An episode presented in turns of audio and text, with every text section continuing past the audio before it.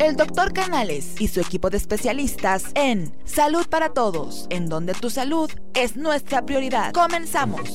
¿Qué tal? Muy buenos días en uno más de tus programas Salud para Todos Radio, transmitiendo en vivo desde nuestra nueva sede, el Colegio de Ginecólogos y Obstetras, profesor doctor Alfonso Álvarez Bravo del Hospital Español de México, cuya misión es promover la educación médica continua entre sus colegiados y asociados, cuyo presidente es el doctor Jaime Kleiman. Cabe mencionar que es un programa sin fines de lucro. Nos puedes escuchar y seguir en todas las redes sociales como Salud para Todos Radio. Síguenos en Facebook, en Twitter, en YouTube, en Instagram, en Spotify y en todas las tiendas digitales. Les habla su amigo el doctor Roberto Canales, quien es médico internista y miembro de la Asociación Americana de Endocrinología Clínica.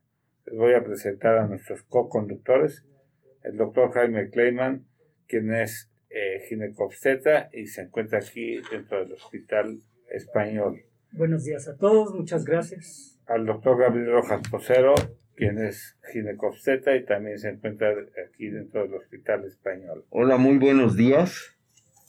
Hoy tenemos como invitada a la doctora Luz María Ma, este, Viveros. Ma, Viveros Añorbe, quien es otorrinolaringóloga, quien tiene formación en el Hospital Central Militar y se encuentra en el Hospital A B C, en la Torre Mackenzie. Y nos va a hablar sobre el tema formas de transmisión y mitos sobre el covid diecinueve. Buenos días, doctora. Buenos días, bienvenida, doctores. Bienvenida a estas nuevas instalaciones que no conocía, ¿verdad? Sí, están aquí muy renovados, muy bonita, muy bonita la sala y con el gusto de estar nuevamente aquí con ustedes. Bueno, yo creo que esta pandemia que nos ha cambiado la vida a todos, yo coordino un eh, servicio médico con noventa y cinco mil agremiados. Y realmente ha, ha habido pues grandes cambios en, en el ir y venir y cantidad de problemas, de muertos, de enfermos, de situaciones, de carencias, de situaciones en todo el mundo. Eh, Nueva York acaba de tener uno de los repuntes más importantes de los últimos días. En México, parece ser, seguimos en semáforo rojo, parece ser que quieren que cambie a semáforo naranja por las cuestiones y presiones sociales, pero no sé qué piensa que hay de todo esto. Eh, la palabra es suya, doctora. Ok, buenos días a todos. Pues creo que es un tema del cual tenemos muchísimas cosas que decir desde el punto de vista de salud, social, económico. Es algo que ha venido a impactar ciertamente, como dice el doctor Canales, nuestra vida en todos los aspectos. Y lo que yo quisiera es dar un pano- panorama general para todos aquellos radioescuchas eh, que nos demos un, una idea general. No quisiera entrar en detalles técnicos eh, que los colegas eh, que nos están escuchando ya conocen, sino más eh, dirigido hacia la población en general, porque se han hecho, han surgido muchos mitos en torno a cuál es la transmisión, las vías de contagio, que sí, en qué superficies está el virus, en cuáles no. Eh, hemos visto que ahora a través de las redes sociales es increíble la cantidad de gente que sube información que no es la real. Y bueno, es, ha sido tan importante esto que muchas, mucha de la población lo cree y hasta lo ha llegado a hacer. Entonces, creo que en esto tenemos que ser muy cautelosos.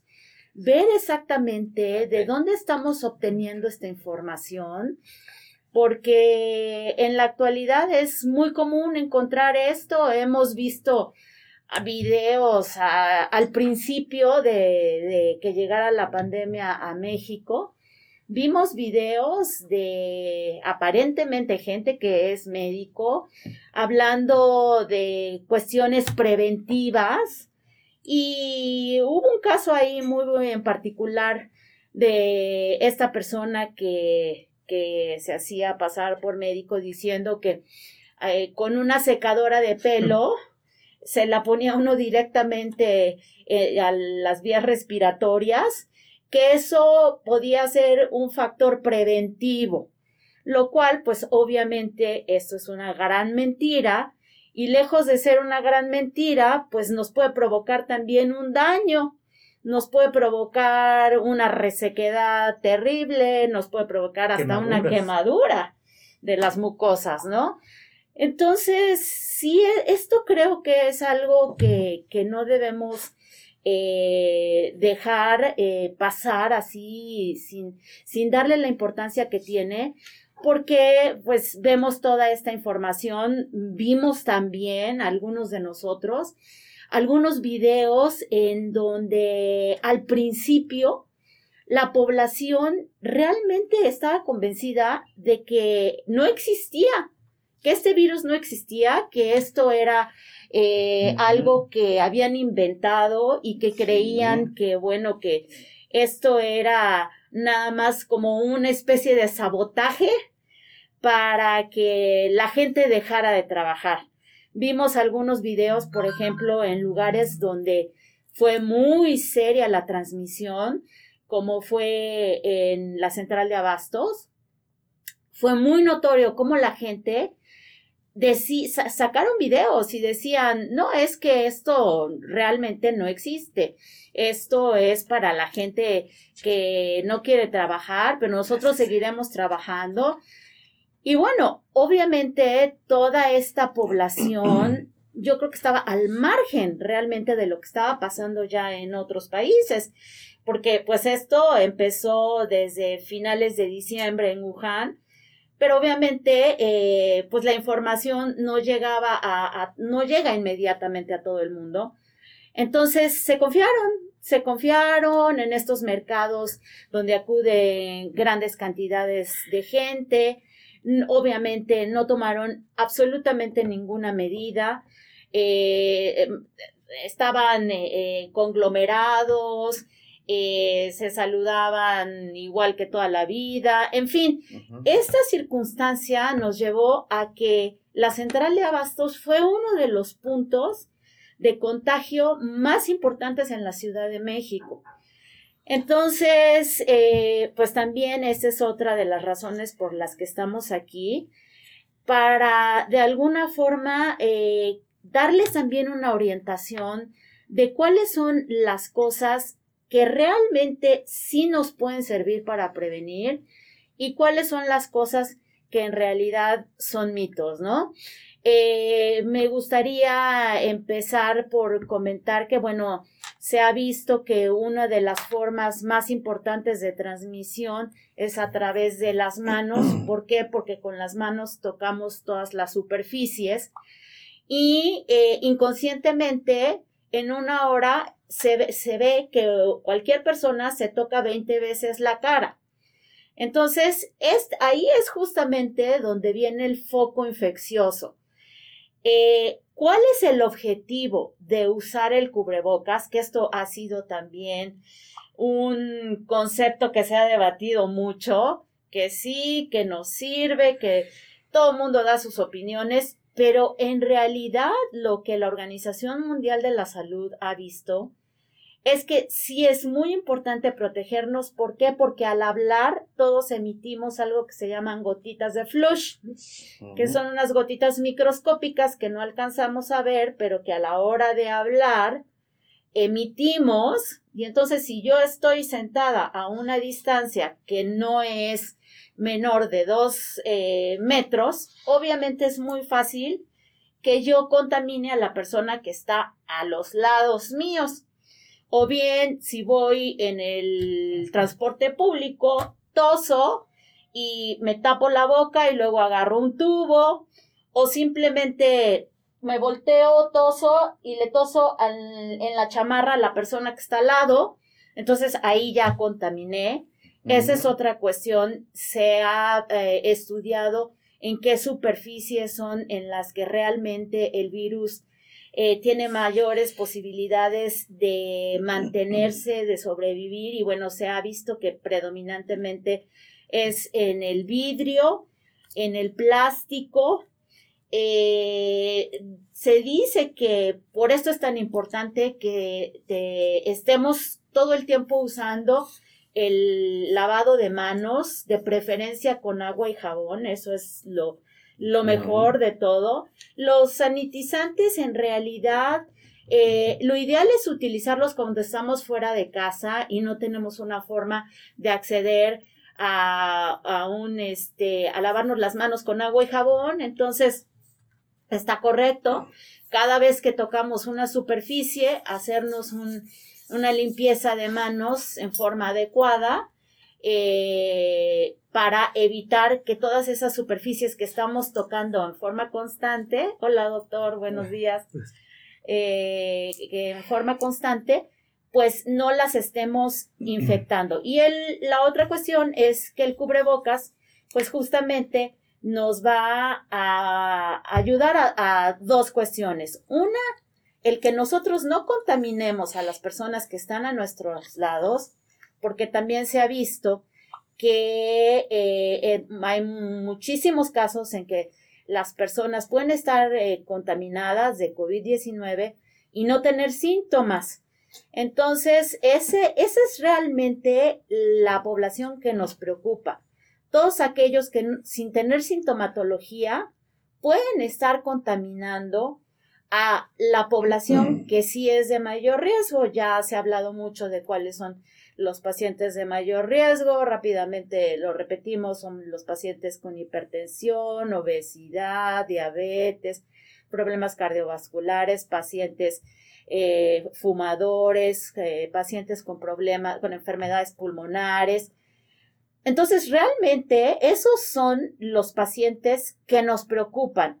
Porque si, eh, como se ha visto en la gran mayoría de los casos, el, la enfermedad como tal del covid diecinueve es asintomática en el mayor porcentaje, eh, se sabe que, bueno, pues de la misma forma es muy sencillo que alguien que aparentemente está perfectamente bien pueda contaminar a una persona Que, que tenga factores de riesgo, y entonces ahí sí, pues el problema va a ser no, no el que la otra persona me contamine, sino que yo tenga la responsabilidad de cuidar a los demás. Entonces, es el uso del cubrebocas es un acto de civilidad, de solidaridad para, para los demás, no pensando tanto en nosotros mismos, sino en el daño que le podemos hacer a la gente que está cerca de nosotros. Y bueno, como ya lo hemos platicado, o se ha platicado en muchas ocasiones, los mayores de sesenta y cinco años y las personas que, que tienen la, estos factores de riesgo. Preguntas, creo. Sí, mira, ya llegaron muchas preguntas, Lucy, entonces mejor irlas contestando, porque si no, se nos van a juntar y qué vamos a hacer, ¿no? Bueno, pues a los que nos están sintonizando ahorita, estamos revisando el tema mitos y realidades con la doctora Luzma Viveros Añorbe, médico otorrinolaringólogo del Hospital A B C. Entonces, por favor, mándenos todas sus dudas, sus preguntas. Iniciamos con saludos. Saludos a Ricardo Gil, que estuvo con nosotros, doctor Antonio Gaola, la doctora Maru, que nos está sintonizando. Lidia, hola, doctora Maru. Mi esposa te manda a saludar, este Lucy, a todos los manda a saludar. Entonces, y pues también, mira, Ana Luz Oliva. Exacto. Y la primera pregunta, son dos muy importantes, ahorita que estabas hablando de eso. La primera, que si los guantes sirven, y ah. la segunda, doctores, ¿es posible que esté contagiado y no saberlo y contagiar a alguien más? ¿Cómo lo puedo saber? ¿Solo haciéndome la prueba o hay alguna otra forma? Ricardo manda esa pregunta. Son esas dos preguntas. Hay otro que, que dice, si ya padecí eh, COVID y ya salió del COVID, ¿cómo debe de cuidarse? Entonces son esas tres Sandra preguntas. Rojas también. Son esas tres preguntas. Bueno, Rodrigo, yo creo que eh, la pregunta de sobre, él dice de los guantes, ¿no? Exacto, el uso de los guantes. Sí. Realmente es muy controvertido esto del uso de los guantes. En realidad eh, es, es una cuestión que si no se maneja de manera adecuada es exactamente igual que el uso del cubrebocas. Si el cubrebocas no nos lo quitamos en esta forma y lo recolocamos igual en esta forma, al estarlo yo tocando, yo lo estoy contaminando. De igual manera sucede con los guantes. Si yo me pongo unos guantes, salgo a la calle y estoy tocando todo, pues, todas las superficies que tengo que tocar en el súper, al ir a hacer mis compras, y luego llego a mi casa y no me quito en forma adecuada esos guantes, o accidentalmente en el trayecto me llego a tocar la cara con los guantes, ahí ya también viene otro problema. Entonces, yo realmente lo que les aconsejaría es que no usen guantes. Es, es, es un factor nada más que confunde, falsa, ¿no? Es una falsa sí. confianza, ¿no? Porque empieza uno a tocar, to- al fin traigo guantes, toco lo que se me pega la gana y hasta me toco la cara con los mismos guantes y pues obviamente es hasta contraproducente. Sí. Exactamente. Sí, porque... No, adelante. Sí, buen día. Buen día, buen día. Porque recordar, doctores y el público en general, que estamos hablando de, de aspectos de objetos. En este caso hablaríamos de fomites, ropa, guantes, cubreboca. Entonces, por donde viajemos y en donde viajemos, generalmente recordar que un tiempo de vida importante en cada objeto tiene la presencia de, del germen. Lógico y sentido común, lo que decía la doctora, es obvio, se... Se fue a gran debate esto, pero es obvio mejor no utilizarlos. Mejor claro. cargar tu pequeña cantidad de gel antes de llegar a casa. Traes tu botellita, ¿no? A ver, enséñala, mira. Traes tu botellita. Ah, ¿también tú, Lucy? Sí, claro, oh, claro. No, ya, Esa no puede fallar. Sí, que, Cuando que, sale uno es muy de práctico. Casa, una botellita, ya puede ser de sí. gel o de alcohol al setenta por ciento, sí. y entonces estarse uno bueno, haciendo su continuo. Les presumo también. Ah, oh, más elegante, doctor. Les ganó el doctor. No, bueno, trae pluma, su pluma ¿sí? y, sí, y, les... y seguramente se la pone aquí adentro. Ah, claro, sí. No, sí, bueno. Más moderno, doctor. La traigo cargando. La no, cargando. No, bueno, es que esas son, no, son cosas. Yo traigo mi botellota. Oh, no, es como un llavero, ¿no? Un llavero, ganchito. Sí. Bueno, se van a poner bueno, de moda. Eso es lo yo, yo he visto muchos pacientes que llegan a mi consulta con guantes, pero los hacen por horas. Exacto. No, y están todo el día sudando. Yo lo que les digo, quítense los guantes, les doy un par de, de servituallas, séquense las manos, tírenlos ahí en el contenedor. En el sí. contenedor de... Porque aparte no se las lavan. De, de, Exacto, de, no se las lavan. De biológicos que, que se van a la incineración. Ahorita le doy un par de guantes nuevos, pero porque además vienen sudados. Sí, ¿no? Claro, de que los han traído, como dice usted, hasta todo el día. Séquese, séquese, séquese sus manos, porque necesitamos checarle la saturación de oxígeno y eso.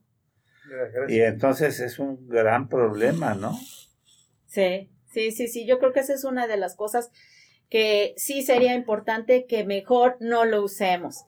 Y el cubreboca también de verdad sale uno a la calle y es tan común ver que las personas traigan el cubreboca abajo, abajo de, la nariz. de la nariz.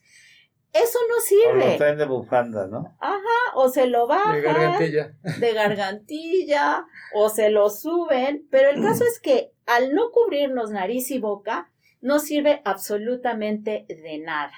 Entonces, También, si, si una persona se va a estar moviendo el cubrebocas todo el día, tocándoselo y, y a, haciendo esos movimientos, pues realmente eh, el objetivo es del cubreboca que no se toque uno la cara también, no nada más el cubrir de, de, el flujo de gotitas de, de saliva, sino no estarse tocando la cara y vemos todo lo contrario.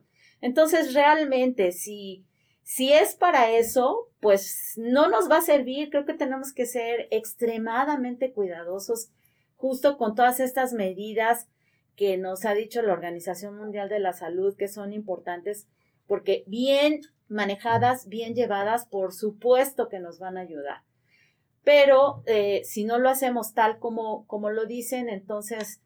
pues no, no, no, no sirve absolutamente de nada, ¿no? Fíjate que una de las cosas que...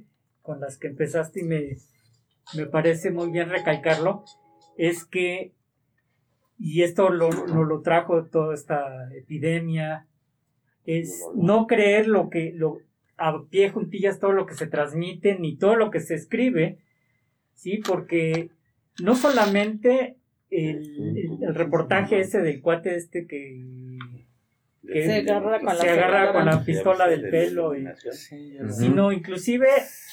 ofrecen cierto tipo de medicamentos, Gracias.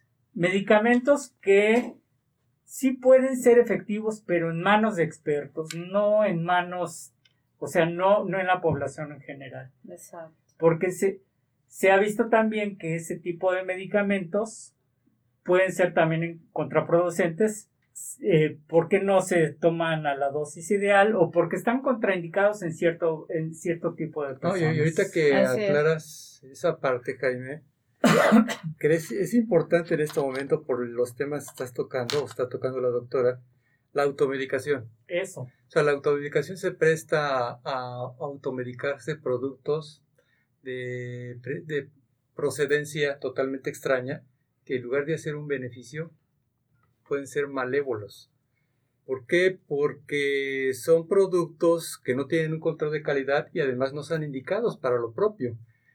Recuerden de ustedes que cada que sale un producto de reconocimiento y de investigación, la hidroxicloroquina, la citromicina, la ivermectina, y no se diga ahorita la, la dexametasona. Con la ivermectina en Perú, que empezaron a administrarla parenteralmente, pero de uso veterinario, y tuvieron ¿Sí? más de cien mil pacientes con complicaciones.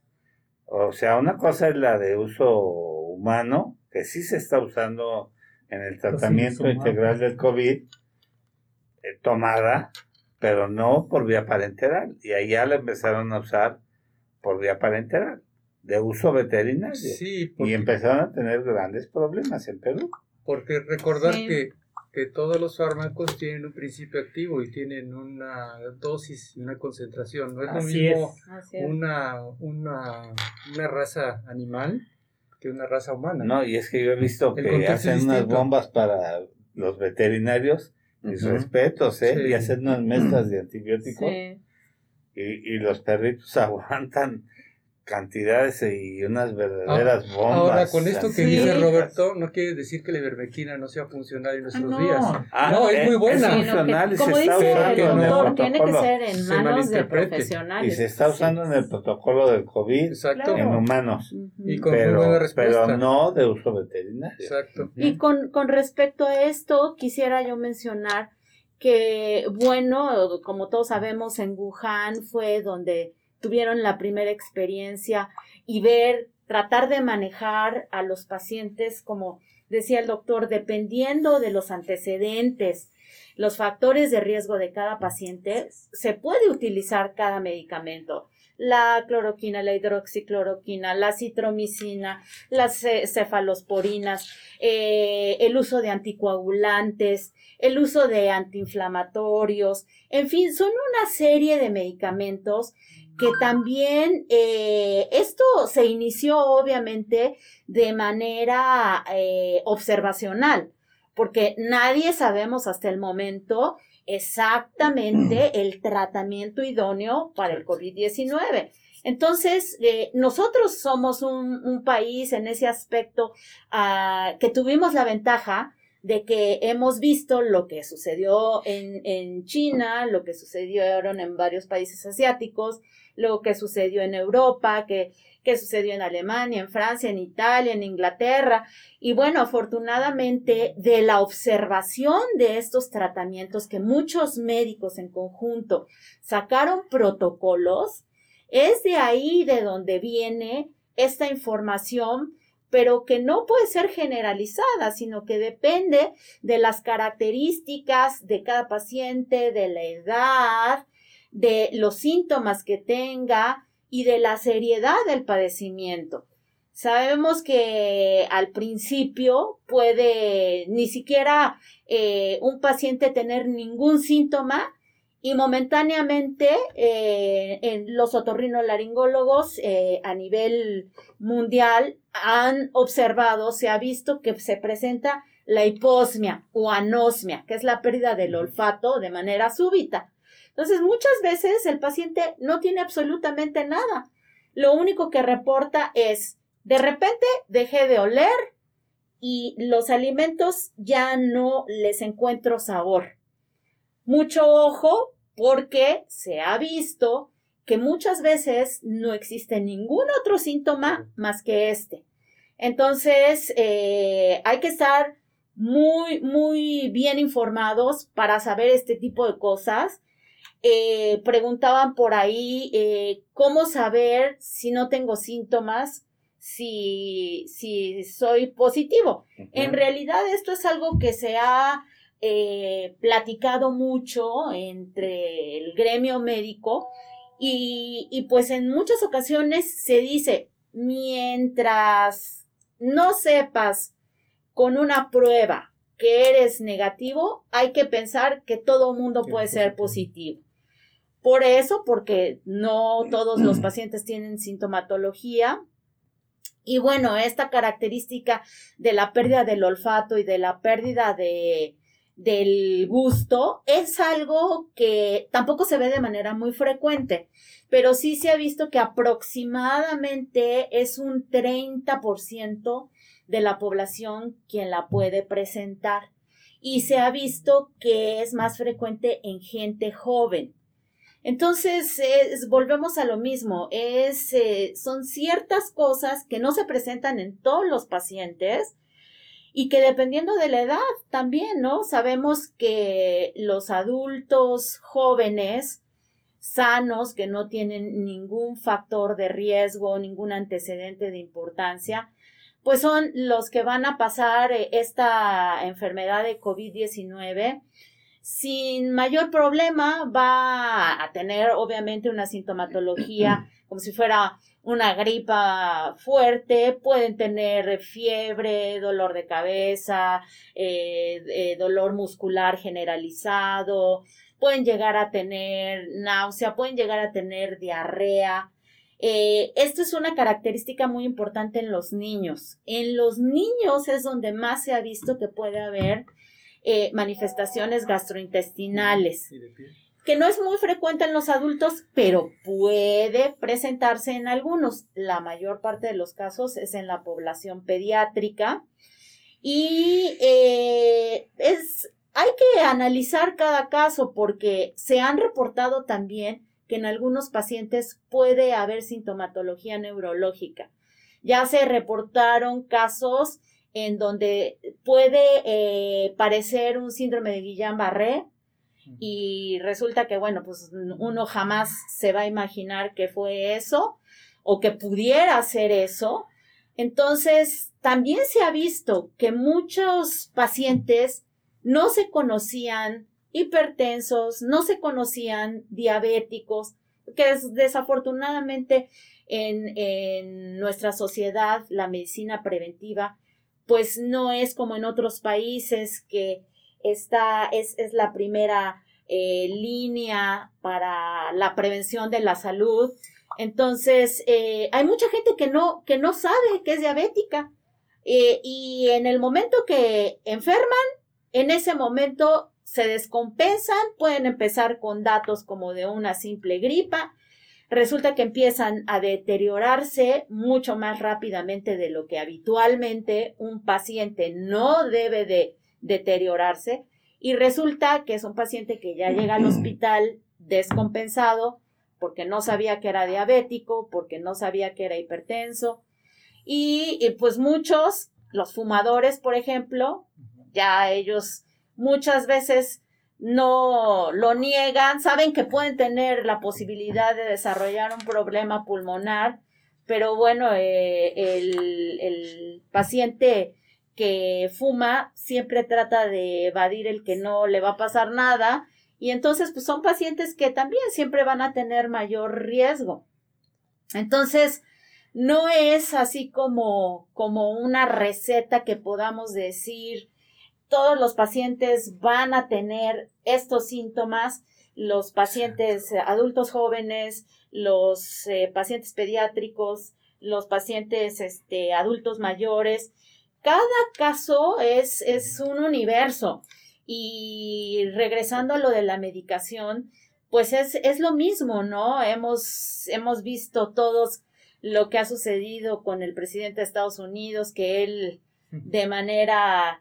Este personal decidió empezar a tomar este, la, cloroquina. la cloroquina y entonces que, que está indi- que ¿Eh? está contraindicado, que está que se ha visto se ha visto que también tiene efectos secundarios que son terribles, ¿no? Entonces hay que valorar, hay que valorar porque eh, todo es observacional, to- todos estos tratamientos son observacionales y realmente los médicos que empezaron a hacer uso de estos medicamentos, pues han ido encontrando los efectos secundarios también de los mismos, ¿no? Con respecto a esto, se ha visto, por ejemplo, que hay algunos eh, antibióticos que no es muy conveniente combinarlos, por ejemplo, con algunos antivirales. ¿Por qué? Porque pueden darnos también efectos secundarios no esperados, eh, el uso hasta de los analgésicos. Eh, hay que tener mucho, mucho cuidado, el ibuprofeno pues se supone que no debe mm, ser un medicamento empezó, que... No, el boom también de, de este, perdón, sí. De, de los anticoagulantes, ¿no? Eso también ha sido muy serio, porque la gente dice, ay, ¿me puedo tomar una aspirina? Porque me dicen que eso puede ser bueno. No, no. momento, no, no cualquiera puede tomarse una aspirina. Si es un paciente que padece de gastritis, si es un paciente que ha tenido reflujo, son pacientes que si empiezan a tomarse la aspirina a, a dosis altas, Eh, pueden terminar con un sangrado gastrointestinal o una úlcera. Daño renal. Entonces, no, no, no es nada más de que me tomo este como receta de cocina. Muchos, muchos pacientes dicen, oiga, ¿qué me tomo? He escuchado que la vitamina C, he escuchado que me puedo tomar un antiviral. No, este... pero también mencionaban que, que los pacientes, me han llamado pacientes, que empiezan con síntomas, que si se puede tomar una aspirina proteica. No, no, sí, sí. No cubre. De hecho, se, se han eh, hecho estudios eh, también ya más formales en cuanto a cuáles son eh, los medicamentos que finalmente eh, siguen protocolos que se han hecho de manera observacional. Y que sí, si se combina, por ejemplo, la eh, cloroquina o la hidroxicloroquina con un antiviral, eh, por ejemplo, el lopivimir, con ese se ha visto que puede haber mayor cantidad de reacciones adversas. Entonces, como mencionaban los doctores, realmente esto tiene que estar en manos de un profesional, hasta para tomarte una aspirina, o para decir, no, es que ahora se ha visto que el uso de la dexametasona es excelente para la evolución de los pacientes. Hay que ver en qué periodo de la enfermedad se encuentra el paciente, si es al inicio de la enfermedad, si es en un estadio ya avanzado, porque no para todos los estadios de la enfermedad va a ser útil. Entonces, eh, sí es una cuestión que en, en nuestro país debemos de ser muy cautelosos porque, bueno, aunque han cambiado las, las leyes, eh, las reglas en salubridad y que hay, hay algunos medicamentos que se tienen que surtir solamente con receta, existe todavía muchísima automedicación porque escuchan información también en las redes sociales. Si el presidente de Estados Unidos decide tomarse la cloroquina o hidroxicloroquina pues por quince días... Del... que tomaran este el anti el cloro, el sanitizante, sanitizante, sí. Y hubo mucha gente que lo hizo. Claro, ¿no? Claro, hubo hubo intoxicaciones. Pregunta hubo el doctor Álvaro Almenta que cada cuándo hay que cambiar los cubrebocas. Ah, esa es una pregunta muy muy importante. Yo creo que eh, dependiendo de su actividad.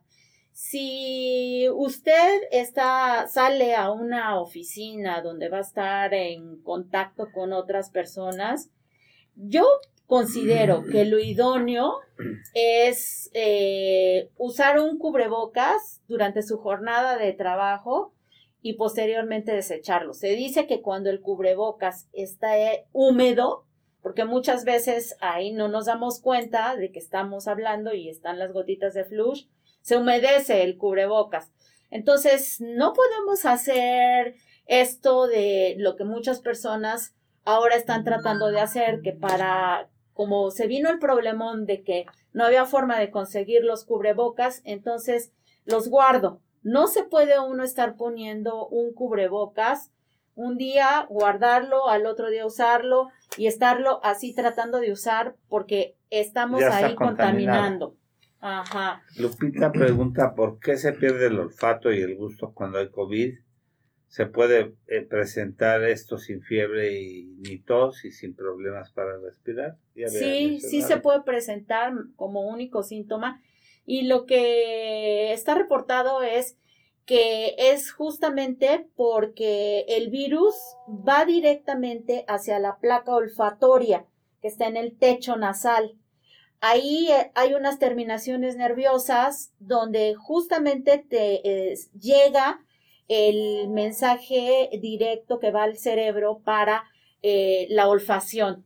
Entonces, eh, realmente es porque en esos casos el virus llega directamente a esa zona de la placa olfatoria en el techo de la nariz y puede ser el único síntoma. A lo mejor ni siquiera desaparece por completo como en muchos pacientes, a lo mejor nada más disminuye, pero por ende cuando tenemos una alteración en, en la olfacción es muy frecuente que también tengamos alteraciones de el, el gusto, entonces casi van de la mano.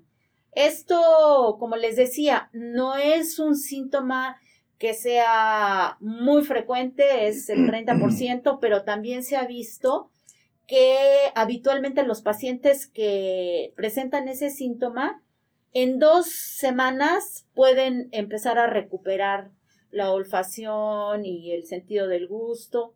Es algo, vamos, que no, que no queda una secuela como a nivel pulmonar, ¿no? Doctora Luz, al respecto de la, de la misma pregunta que hacen, ¿va de la mano la olfacción y el gusto por los alimentos, y esto realmente se activa súbitamente o tiene un tiempo de espacio conforme se va eh, eh, se va expresando este tipo de sintomatología? ¿O es eh, súbita? Bueno, para poder diferenciar porque hay cuadros claro, que cursan con no, esto, de hecho, no malinterpretar. En, o sea, en las publicaciones que, que, nos, que nos han eh, llegado de Europa, justamente dicen eso, que hay casos en los que de manera abrupta el paciente dice, de repente dejé de oler, no huelo nada. Y con los días va empezando a notar que tampoco tiene el sentido del gusto. No en todos puede ser de manera abrupta, pero eh, en algunos lo único que notan es que no huelo igual. No me huelen las o cosas sea, le de pega igual manera. A la parte sensitiva de los pares craneales. Sí, al, justamente a las terminaciones nerviosas de, del bulbo olfatorio. En la parte sensitiva. Sensitiva, entonces pues puede ser abruptamente. Bueno, y, y lo... ya, ya hay muchas preguntas, ya nos regañaron que por qué no estamos pasando las preguntas. Nuestro colega, bueno, el doctor Marco Antonio, entonces, ahí va, mira, mira, espérame, porque estos están antes, desde las nueve quince están estas preguntas, dicen que por qué no las contestamos. Bueno, ahí va Lucy. Mira, la primera dice, si ya tengo un, un este... una persona de mi familia enferma, ¿cómo la cuido y qué debo de hacer? ¿Le debo de pasar todo desechable? Y el siguiente, la siguiente pregunta, ¿hay un medicamento de prevención? Y la última, estoy embarazada y me diagnosticaron COVID, ¿se puede infectar mi bebé? ¿Qué hago? Okay. Esas tres preguntas, ¿no? Entonces, ok, este... sí, en, en realidad eh, la, la paciente que tiene embarazada, pues sabemos que eh, en, puede, existe la posibilidad de que pueda contaminar al bebé. En eso, ustedes dos doctores sí, son los sí, que ver, tendrían ver, que tomar la palabra. Yo tomo la palabra. Bueno, se sabe hasta ahorita que no hay una transmisión directa. ¿Qué significa esto? Que la mamá le pase el virus al bebé inútero.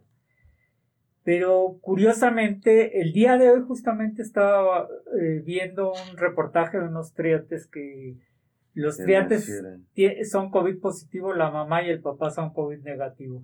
Que alguien me explique. Sí, sí, sí, es lo que todos quieren saber. Entonces, este, pero no hay, pero sí, sí hay varios estudios y sí el, el American College de Ginecología Este, sí ya estipuló que no hay una transmisión directa, directa y que sí se puede lactar a, a los bebés, o sea, no pasa a través de la leche y sí pueden amamantar a sus bebés siempre y cuando usen cubrebocas, se laven las manos y tengan las medidas. Entonces, en ese aspecto, no sí. sé si quede... La mayoría exacto. de los casos no hay transmisión. No la hay... mayoría de los casos, por lo que se ha visto, y, y, y te voy a decir una cosa, Y, y no me van a dejar negar que es, desde que empezó la pandemia hemos platicado, hemos tenido varias reuniones y muchas de las cosas que decíamos hace dos meses hoy ya no, ya no son verdad. Sí. ¿Por qué? Porque ha cambiado. De hecho, yo recuerdo que al principio se decía que por ningún motivo teníamos que usar esteroides. Así para es. El tratamiento, y, y ahorita, es, ahorita es parte de la dexametasona. Exactamente, sí, y ahorita la... es parte de, de, de, del. En cierta etapa. En cierta etapa. La y esa es la cuestión. También, ¿no? Entonces, creo que, perdón, creo que había otra pregunta sí, de decía, cómo cuidar a, a una, un familiar. A que ya, tiene, ya está contagiado, es ¿qué hacemos? Bueno, en realidad depende de qué grado, de a qué grado llegó la enfermedad del COVID en ese paciente. Si es un paciente que estuvo hospitalizado, eh, obviamente esos pacientes tienen que ser muy bien vigilados. Antes de darlos de alta del hospital, se tienen que hacer pruebas nuevamente de P C R para detectar si existe todavía el COVID diecinueve. Y eh, Activo, después ¿no? se vuelve a repetir la, el... El estudio, quince días posteriores, se, se les pide a esos pacientes que no se vayan directamente a casa donde vayan a estar en contacto con otras personas, si es que se puede. Yo tuve una sí. paciente que tenía una casita de campo y decidió ella mejor aislarse para no contagiar a su familia, si se puede. Y si no, eh, dentro de la misma casa, pues lo ideal es que esté dentro de su habitación y eh, lo idóneo es que sí se separen todos sus utensilios Exacto. de comida, de vasos, platos, todo esto, eh, y evitar el contacto a menor, eh, menos, menor distancia de dos metros, obviamente no.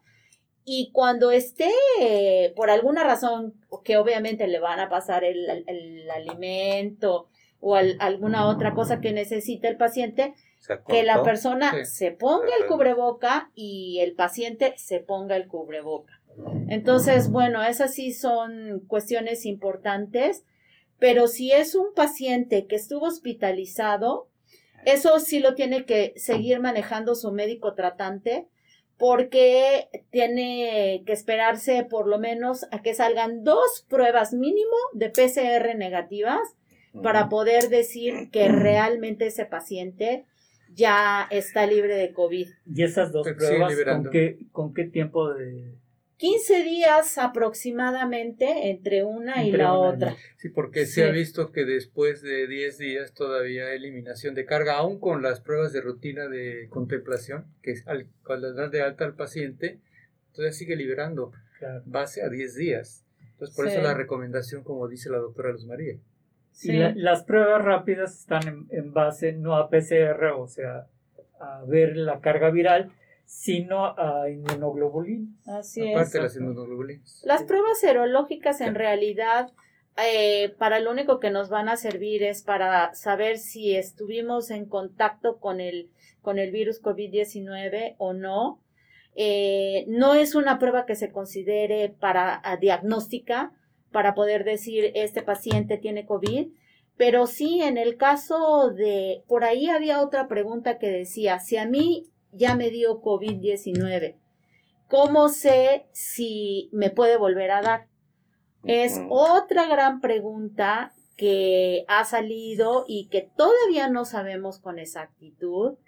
Al parecer, eh, lo único que se sabe es que el, el virus del SARS, eh, en el momento que surgió en Asia, dejó... Eh, pues aproximadamente unos dos años de protección en los pacientes que lo sufrieron.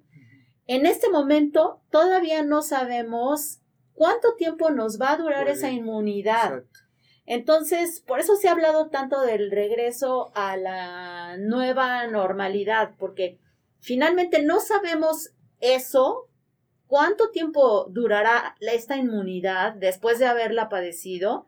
Entonces, tendremos que seguir usando los cubrebocas, seguir con el aseo de manos, tendremos que seguir manteniendo la distancia hasta que no tengamos finalmente la vacuna, que como todos sabemos también, ya hay muchos países que están trabajando sobre la vacuna, eh, hay muchos que van más adelantados que otros, eh, se están haciendo aún las pruebas. Eh, no es fácil sacar una vacuna porque primero se tienen que hacer justamente estudios en animales. Y ahorita está y... aprobada la fase cuatro en tres de vacunas en Estados Unidos por la F D A. Uh-huh. Uh-huh. De hecho, hay, ese es un dato más, más técnico, pero hay una vacuna que es la eme erre ene a. mil doscientos setenta y tres que está en desarrollo y que se está planeando para que sea una vacuna a tres dosis, y hay otra que también está en proceso que es la i ene o cuatro mil ochocientos, que esa se está programando para que sea a dos dosis. Sin embargo, todavía, bueno, estamos todavía en espera ¿Entiendo? de eso. No hay, estamos... una hay, hay que tomar en todavía cuenta, no hay que tomar en cuenta que estamos eh, luchando contra una cepa de un virus, y esa cepa puede cambiar al año que sigue, como pasa con la influenza, que este año nos vacunamos contra la, influ, la, contra la influenza y el año que y el año que, que ya viene mutó. ya cambió, entonces está, tenemos sí. que volvernos se está a vacunar. Actualizando la, la influenza como, se está como actualizando el cuadro cada, cada año. año. Exactamente, la, como el cuadro clínico en razón de eso es muy diferido, es muy difuso en la interpretación, tiene que ver mucho también con el co- co- comportamiento mutagénico del germen. Exacto. Entonces es lo que estamos ahorita en boga, porque al respecto lo que decía la doctora Luz María, ¿qué tanto tiempo me puede durar la, la, la, la producción inmunidad. de anticuerpos? Uh-huh. ¿Inmunidad a razón de qué? ¿De la mutación? ¿O de que algo que tengamos ya específico? Se habla mucho de las vacunas, pero todavía no la tenemos. Así es. Entonces se lleva tiempo. Sí, hay otro detalle por ahí que me gustaría comentar con respecto sí, a la población sí. que tiene mascotas. Eh, eh, también se ha hablado mucho de que si ex, puede existir la transmisión entre los animales. Se ha visto en términos generales que eh, los animales como tal no lo transmiten. Sin embargo, mm. sí existe la posibilidad que un humano contagie a un perro, por poner un ejemplo. Es, existe la posibilidad, se ha visto en muy, muy raros casos, no es algo frecuente, pero sí está reportado. Entonces, eh, lo que aconsejan los veterinarios es que, al igual que la demás, el resto de la familia, los eh, perros, por ejemplo, que son los animales que más se tienen que estar sacando a la calle, pues que eh, de preferencia no interactúen con personas que no conocen, eh, que no los dejen interactuar muy cerca porque no sabemos si son portadores positivos.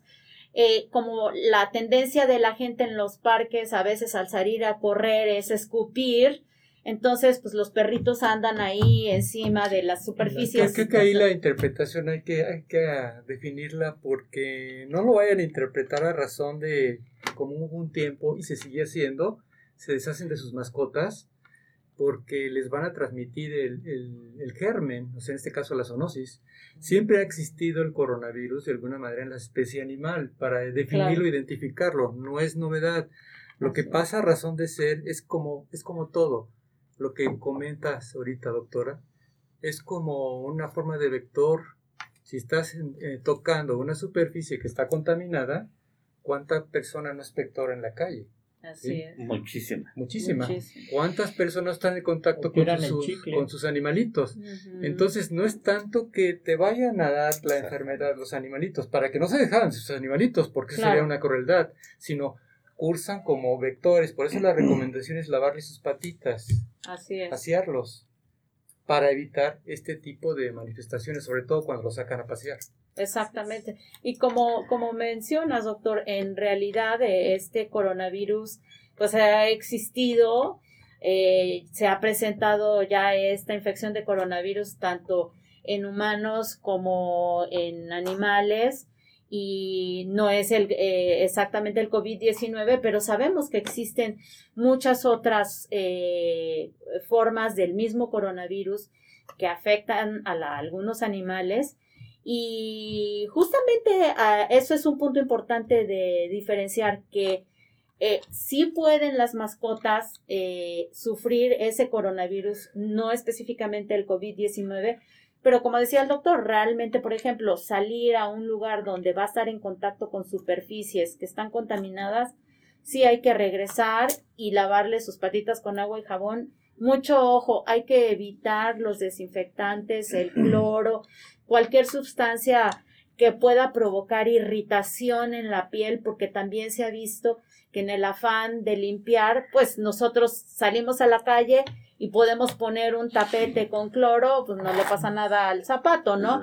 Pero en cuanto a las mascotas, hay que tener mucho cuidado de que sea únicamente agua y jabón para no para evitar lesiones en, en los mismos. Muy bien, Luce. Bueno, pues a todos los que nos están sintonizando, estamos revisando el tema de mitos y realidades en esta pandemia del COVID.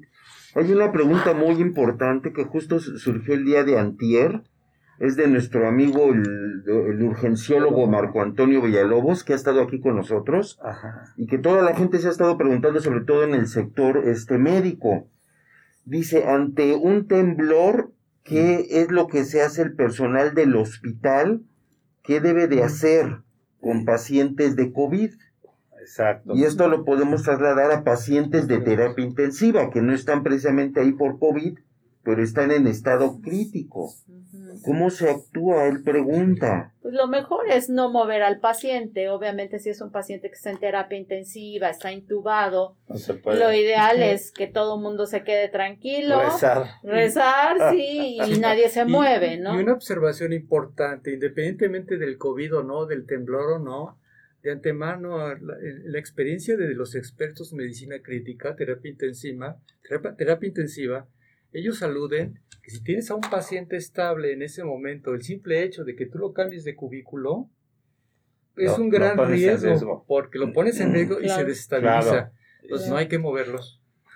Y este, estaba aquí leyendo ciertas citas de la Organización Mundial de la Salud, la Secretaría de Salud, ¿qué es lo que refieren? Lo primero que dice que en mil novecientos ochenta y cinco México no estaba preparado para esto. En el do, a partir del dos mil diecisiete, que fue el segundo temblor más fuerte, tuvieron que ya hacer lineamientos en los hospitales. Entonces existen protocolos a grandes rasgos. es, se presenta el temblor, todo mundo, personal, familiares se tienen que resguardar en las zonas de menor riesgo, como son alejados de las, de las ventanas, cerca de los muros, y deben de estar señalizados. Pasando el temblor, se procede a evacuar a todos aquellos que no están en estado crítico, personal médico y, y familiar. Después tiene que revisarse la estructura del hospital. Si está, si, si ven que está bien, pueden regresar, pero no los servicios que no, no, no críticos, como enseñanza, administrativos, biblioteca, consulta externa y cirugías no urgentes se cancelan. Solamente va a poder regresar el personal de terapia intensiva neonatal, es decir, de niños, y terapia intensiva de adultos. Ese es el protocolo. Entonces aplica para pacientes de COVID graves, para pacientes intubados. Es muy importante por eso lo, cómo eh, se tienen que realizar distinta preparación de todo el personal, simulacros, de saber hacia dónde se dirigen y qué hacer. La raza se hacía tremendo, ¿eh? Sí. Sí, se vio como el, el hospital sí, se movía una sí, de sí, las sí. torres. Sí, y sí, sí. Saludos a nuestra radioescucha Luisita Pérez, que es familiar de Maru Ramírez. Ah, ok. Se, te, le manda a saludar este... Eh, Este, nuestro co-conductor Sánchez Vera. Ah, okay. ¡Ay, saludos, licenciado Sánchez Vera! Se tuvo que recluir también. El productor Ay, de Adela Micha, Isaac San. ¿Eh? ¿Dónde el este, ¿Te acuerdas de Isaac San? Que sí, sí, sí, produce, que trabajaba en Radio Fórmula. Nos, nos manda a saludar también. Okay. Eh, saludos para Alex Beca, Lupita Hernández. Ah, pues aquí vuelve a decir Sánchez Vera que qué onda, que por qué no lo mandamos saludar. Sánchez okay. Vera, licenciado Mandilón, Sánchez Vera, ya saludos. Se volvió Mandilón. Ah, apenas fue su aniversario de tres años de, de boda. De felicidades, boda. Sí, muchas sí, felicidades. Sí. sí, imagínate. Pregunta Marco Antonio si habrá nuevo rebote después de que toda la gente salió de sus casas sin protección. No lo sabemos. No lo sabemos. Ahí la gente lo que buscaba, lo que buscaba era salir, sí, ¿no? Desafortunadamente pues sí. se está viendo. Saludos a la maestra de Anatepepa, que también es nuestra escucha. Y bueno, pues a Gremly Cruz, que estuvo con nosotros también, la tanatóloga Zulady Franco, Pedro Méndez, Emi Camarena, Sonia González. Eh, pues Alejandro Rodríguez Alcántara y mucha gente que está escuchando el programa están aquí, Ana Luz Oliva y tanta gente que está escuchando aquí el programa, y pues hay muchísimas preguntas. Esa. Creo que hay más preguntas, Gabriel. Sí, pues otra cosa que preguntan, este dice, ¿es verdad que el virus puede estacionarse en el agua y la ropa por días? Marisol pregunta. Uh-huh. En el agua. Bueno, en realidad es, también ese ha sido otro, otro tópico muy controversial, porque se ha hablado de cuánto tiempo puede durar en el aire, en las superficies. Entonces, eh, realmente lo importante es que si uno acude a un lugar donde hay otras personas, por ejemplo, las, las este, empresas que ya regresaron a, a trabajar, por ejemplo, uh-huh. las armadoras, ¿no? Esas personas están trabajando con todo su, su este, sistema de protección, pero sí lo idóneo es regresar a casa, quitarse la ropa, echarla a la lavadora, lo primero que se debe de hacer, y meterse a bañar. Más vale exagerar. Obviamente los eh, trabajadores de la salud, pues tenemos que hacer lo mismo, tenemos que ser un poquito exagerados. Pero si usted sale al súper y resulta que encontró muchas personas, pues mire, más vale que regrese a su casa, no va a pasar nada, que se desinfecten los zapatos, se quite la ropa, la meta directamente a la lavadora y se dé un baño, ¿no?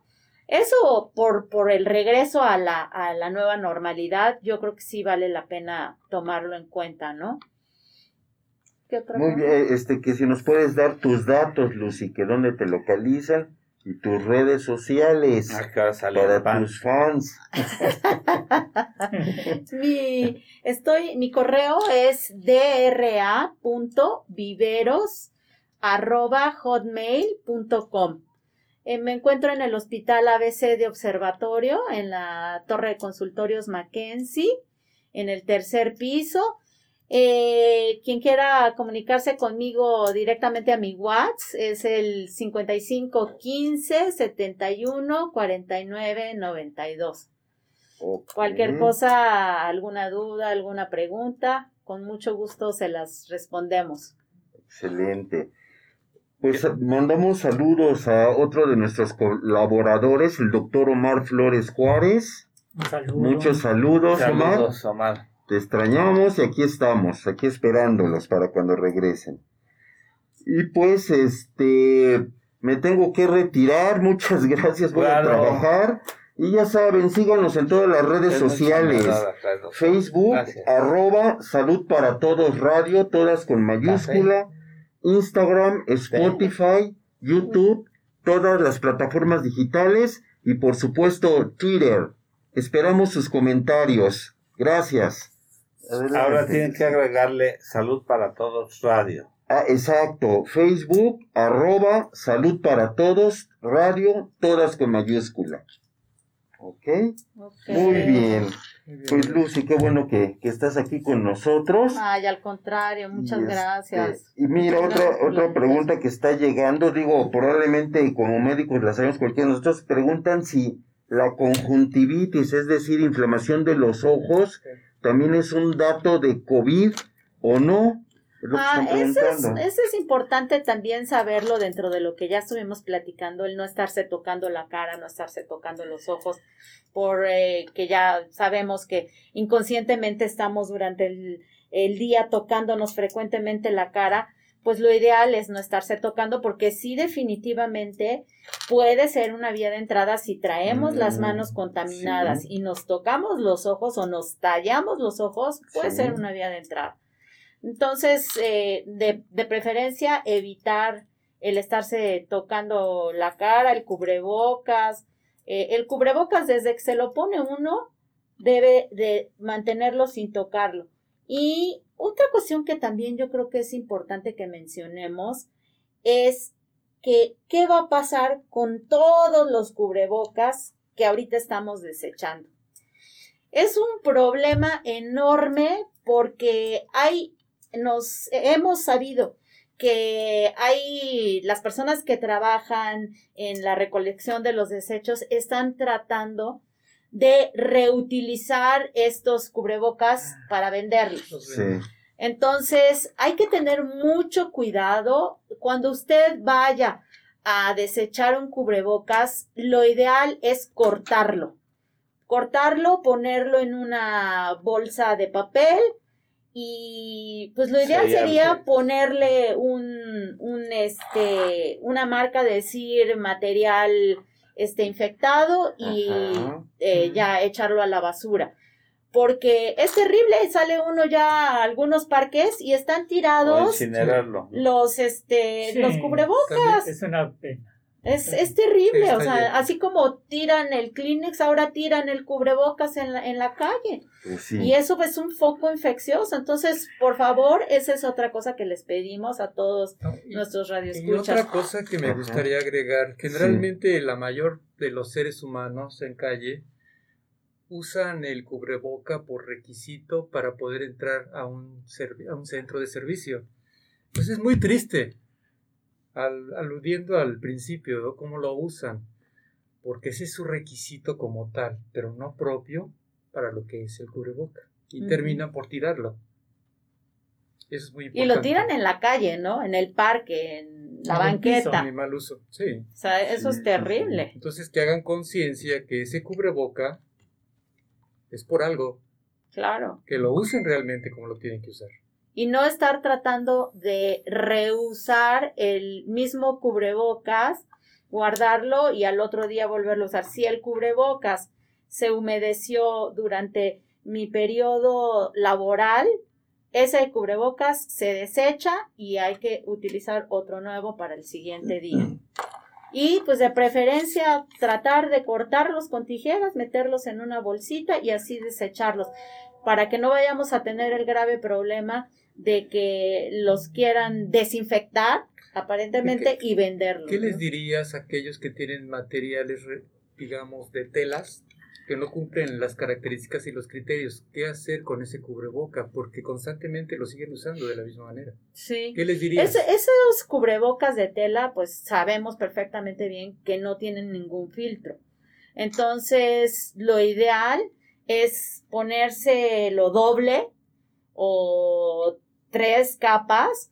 Eso sería lo idóneo porque no está filtrando absolutamente nada. Y lo mismo, lavarlo todos los días al final de la jornada laboral, ¿no? Pero sí protegerse con dos o tres de preferencia porque no tiene ningún filtro.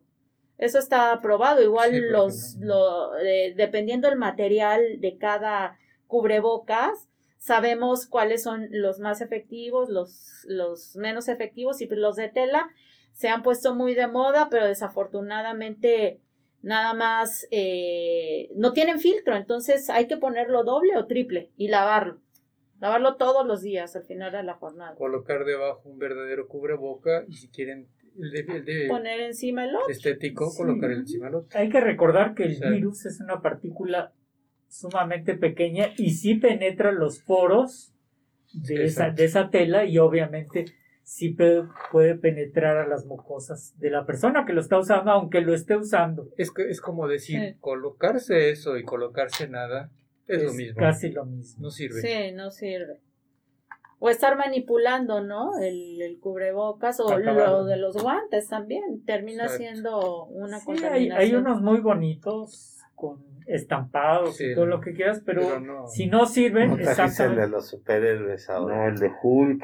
El de Hulk. Era de Hulk. La vez hay unos de superhéroes. Sí. De ah, ese sí. Le da doble protección. Invencible, ese sí se le da doble. Era de Hulk. Bueno, muy sí, bien. Por eso, por eso la denominación está K N noventa y cinco. Exacto. Que significa que eh, protege hasta el noventa y cinco por ciento de los gérmenes que, que puedan ingresar. Sí. Ni estos, que son K N noventa y cinco, son el cien por ciento seguros. noventa y cinco por ciento. Solamente el noventa y cinco por ciento. Sí, el noventa y cinco por ciento.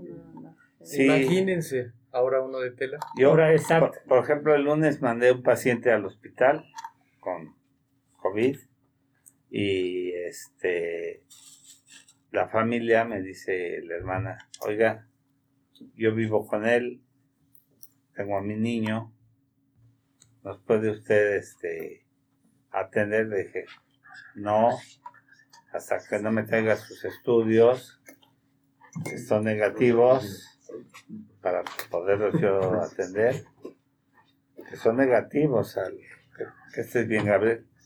Entonces, este, yo no los puedo seguir atendiendo. Claro. El, el paciente ya está hospitalizado, ya está reci- eh, o sea, ya lo recibieron porque datos inequívocos de COVID. Entonces, este,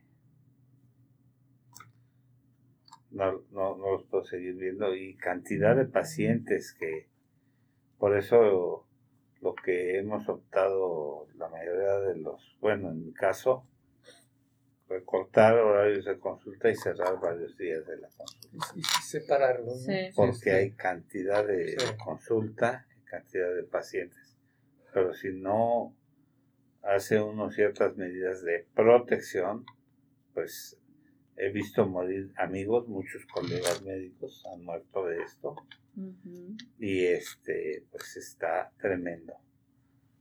Y creo que con respecto a eso, doctor, eh, vale la pena también hacer un comentario en cuanto a que mucha de la población está panicada de pararse en un hospital. Puede ser que a lo mejor por alguna otra razón tiene alguna patología que en ese momento le aqueja, pero nadie quiere pararse en los hospitales porque dicen, hay COVID, no, me voy a contagiar. Entonces, es muy importante también que la población sepa que en los hospitales estamos llevando varios protocolos en los cuales estamos, tenemos las áreas de COVID muy bien aisladas de las áreas de pacientes que no tienen COVID. COVID Entonces, no tienen por qué tener pánico. Eh, ustedes van a una área distinta que está completamente aislada del área de pacientes de COVID. No va a pasar absolutamente nada. Si ustedes van al laboratorio o si van a tomarse algún estudio radiológico, tienen que ir con, con la seguridad de que no les va a pasar nada. Porque también, bueno, hemos visto dentro de la práctica, yo creo que ustedes lo han visto, que ahora se está dando mucho lo de telemedicina, por lo mismo, porque la gente está panicada y bueno, es válido en pacientes que ya conocemos, pacientes subsecuentes, se podría hacer, aunque desafortunadamente no, no existe la forma de explorarlos en forma adecuada, pero un paciente de primera vez que no conocemos, que nunca hemos visto, pues sí es, está, es difícil, in, es imposible, ¿no? Poderlo explorar, eh, ver qué es realmente y, lo que tiene. Y me das pie, fíjate, a, a una pregunta que hay aquí, que hasta cierto punto es muy, muy reiterativa, pero la voy a leer, la manda Yalil. Dice, doctores, si estoy embarazada, ¿qué tipo de cuidado debo de tener? Yo lo dejaría ahí, dice, luego para no contagiarme a mí y a mi bebé. Y puedo amamantar siendo que, en dado caso, estoy con COVID o, o me abstengo o qué me recomiendan. Número uno, eh, como, como dice la doctora Lucy, el COVID, aunque está en el hospital, no está saliendo por las ventanas Exacto. ni está en el Exacto. estacionamiento. Muchos de nosotros que tenemos nuestro consultorio en, eh, en la zona de hospital, dentro del hospital, o sea, hay una torre de consultorios, sí. Aquí en el Español está la torre de consultorios, pues y el área de inglés, COVID ¿no? está totalmente ajena a esa. Inclusive en la zona de consultorios hay protocolos, inclusive para subir al elevador, para entrar al elevador, cuánta gente debe de entrar, cuántos no. La entrada del consultorio es este, muy importante, ya en todos nuestros consultorios eh, se están poniendo eh, tapetes sanitizantes para que efectivamente para si alguien escupió, tosió, lo que sea y lo trae en los zapatos, no lo introduzca Exacto. ni a los consultorios ni a sus propias casas. Eso es uno. Dos, la, la paciente embarazada es una paciente que sí requiere que la sigamos viendo. No, no podemos hacer telemedicina con la paciente. No podemos saber si, si ese bebé está creciendo sí, correctamente. ¿Cómo haces un ultrasonido por telemedicina? No, Exactamente. No se puede. Obviamente sí. no se puede. Entonces, esa paciente, pues la tenemos que ver mínimo una vez a, o, do, o una cada dos meses. Digo, si ya me voy muy lejos, pero el protocolo es una vez por mes. Y la tenemos que seguir viendo. Y no la estamos exponiendo siguiendo todos los protocolos que tenemos ya, ya de, de por sí desde, desde hace tiempo cuando empezaron, cuando empezó todo esto. Dice, pero si la paciente es positiva, como dije hace, hace rato, eh, la Organización Mundial de la Salud dice que sí puede esa paciente amamantar a, a, al bebé. Eh, yo, yo estaría un poquito este, dependiendo de la paciente también y dependiendo del cuadro. Hemos visto que hay pacientes, si la paciente está en condiciones, con un, en condiciones si, tiene, si no está intubada, pues obviamente eh, puede estar inclusive este, con, con, con el bebé, siempre y cuando siga también el protocolo es, especial. Y bueno, pues ¿cómo evitar que esa paciente se contagie? Como todas las pacientes. O sea, si acude a la consulta, el día que acuda a la consulta, se dedique nada más a acudir a la consulta, que siga todos los lineamientos específicos, o sea, cubrebocas, lavado de manos, sanitizante, y cuando regrese a la casa, que haga lo que todas las personas Uh-huh. tenemos que hacer. Nos quitamos los zapatos, ¿sí? podemos ponerle sanitizante a los, a, a los zapatos y entrar descalzos a la casa. Su ropa, ¿no? Y la ropa, exactamente, llegando a la casa cambiarse de ropa. Y si queremos y, y, y, y estamos un poquito más alterados, podemos inclusive hasta tomar un baño. Ahora, fíjate, eh, eh, bueno, sí, la, la, está toda la, la respuesta. Ahora bien, esto es válido también, lo veo de esta manera, porque sí, así como tiene derecho una mujer que está embarazada y debe llevar todos los controles, recordar al inicio, parte de la plática, eh, doctora Luz, habías comentado que todos podemos tener en contacto con esto, pero hay factores que tienen mayor sensibilidad a ser predispuestos a este tipo de padecimiento. Claro. Diste la lista, personas con sobrepeso, personas obesas, obesidad mórbida, que tienen problemas de tipo pulmonar asmáticos, claro. Fumadores E P O C, ¿sí? Que son diabéticos, no se diga que son hipertensos.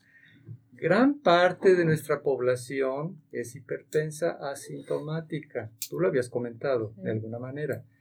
Entonces, si ya tenemos pacientes cautivos y pacientes que tenemos en control, a menos que no sean desconocidos de primera intención, bueno, vamos a nosotros a individualizar a los pacientes y llevar a cabo ese cierto tipo de medidas, como lo comentaste, Jaime, ¿sí? Entonces, es válido de alguna manera que todos los pacientes sigan su control médico, que se pongan de acuerdo con su médico de cabecera o sus médicos. ¿Por qué? Porque no pueden abandonar sus tratamientos. Claro. Porque generalmente este tipo de pacientes son los que corren más riesgo y van a ser más sensibles en presentar el COVID. Uh-huh. Por no, por no eh, realmente llevar un control.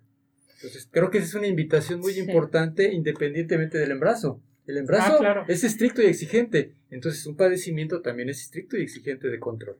Sí, sí y, y perdón, doctor, creo no. que esto es un punto importante para, al menos en nuestra especialidad de otorrinolaringología, tenemos muchos pacientes que padecen de rinitis alérgica y que obviamente esta es la temporada en que se disparan todos los problemas la alérgicos. La polinización mayo-junio, ¿no? Exacto. Y además ahorita con el fenómeno que estamos teniendo del polvo que viene del Sahara, el Sahara. Eso va a incrementar también la presencia o sea, de problemas de rinitis ¿no? alérgica, de asma. Sí. Sí. Además. Además.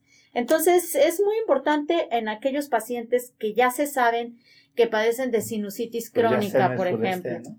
¿Eh? Sí, viene, viene ya, ya acercándose. Ya viene en camino. Y también eh, quien viene en camino ya es otra, otra gran cantidad de migrantes que al parecer van a llegar el día treinta, entonces esta es otra población que pues también es una pro- población de alto riesgo para, para nosotros, ¿no? Porque de por sí no tenemos unas pues adecuadas medidas por los cruceros. Y, y se van y, y se, se van a venir a Está través de las no. carreteras caminando o como puedan y toda esa población pues viene, obviamente, porque en sus países tienen unas terribles condiciones de vida. Muy probablemente muchos vengan por muchas causas. Positivos. Pero exacto. dicen que abrazos, no balazos, ¿verdad? Por muchas causas. Exacto. Sí. Exacto. Yo Entonces, tenía una pregunta, sin politizar el manejo inicial de, de esta pandemia aquí en México. ¿Cómo lo, cómo lo ven? Porque yo tengo mi, mi particular y personal punto de vista. Yo creo, doctor, que en realidad en México el gran problema ha sido el subregistro. Creo yo uh-huh. que no se ha Bajo hecho el protocolo que se manejó, ¿no? un registro adecuado de todos los casos, en realidad de infectados, de defunciones, de neumonía activos. Típica, exacto. Igual.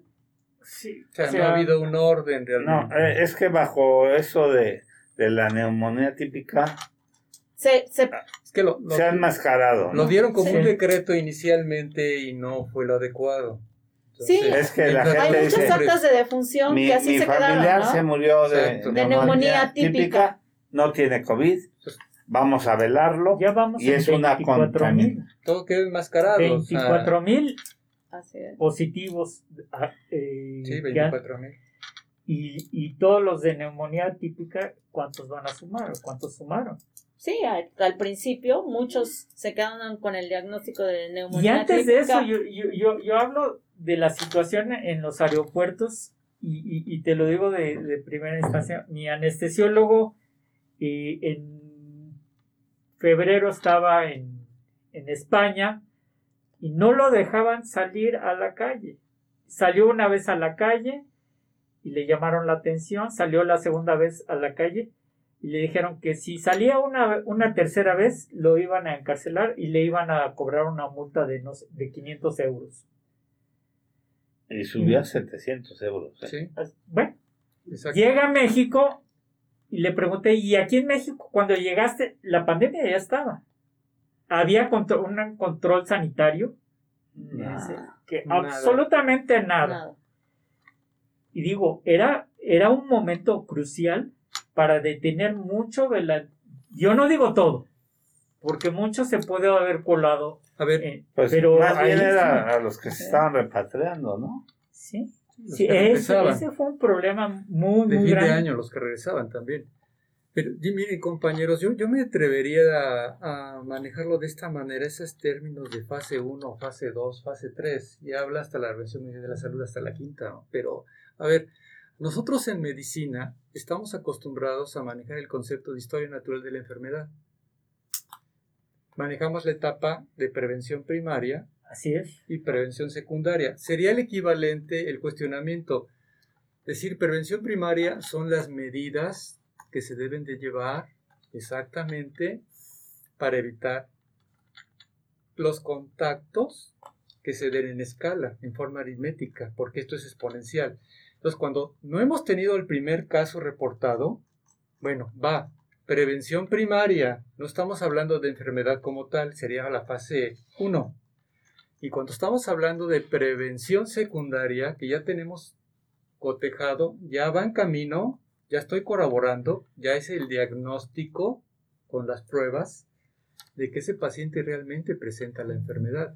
Entonces, a ver, quiero entender que el mes de febrero, según la historia aquí en México, fueron reportados los primeros casos y entramos a la llamada segunda fase, hasta si no recuerdo, o me equivoco, si ustedes me dirán estoy equivocado, hasta el día veintidós o veintitrés de marzo. De, de marzo entró sí. La segunda fase, pero sí. Ya en ese momento lo que tú comentas, Jaime, y lo que comenta también Roberto, ya había casos, entonces esto ya fue exponencial y nunca se hizo nada en el aeropuerto.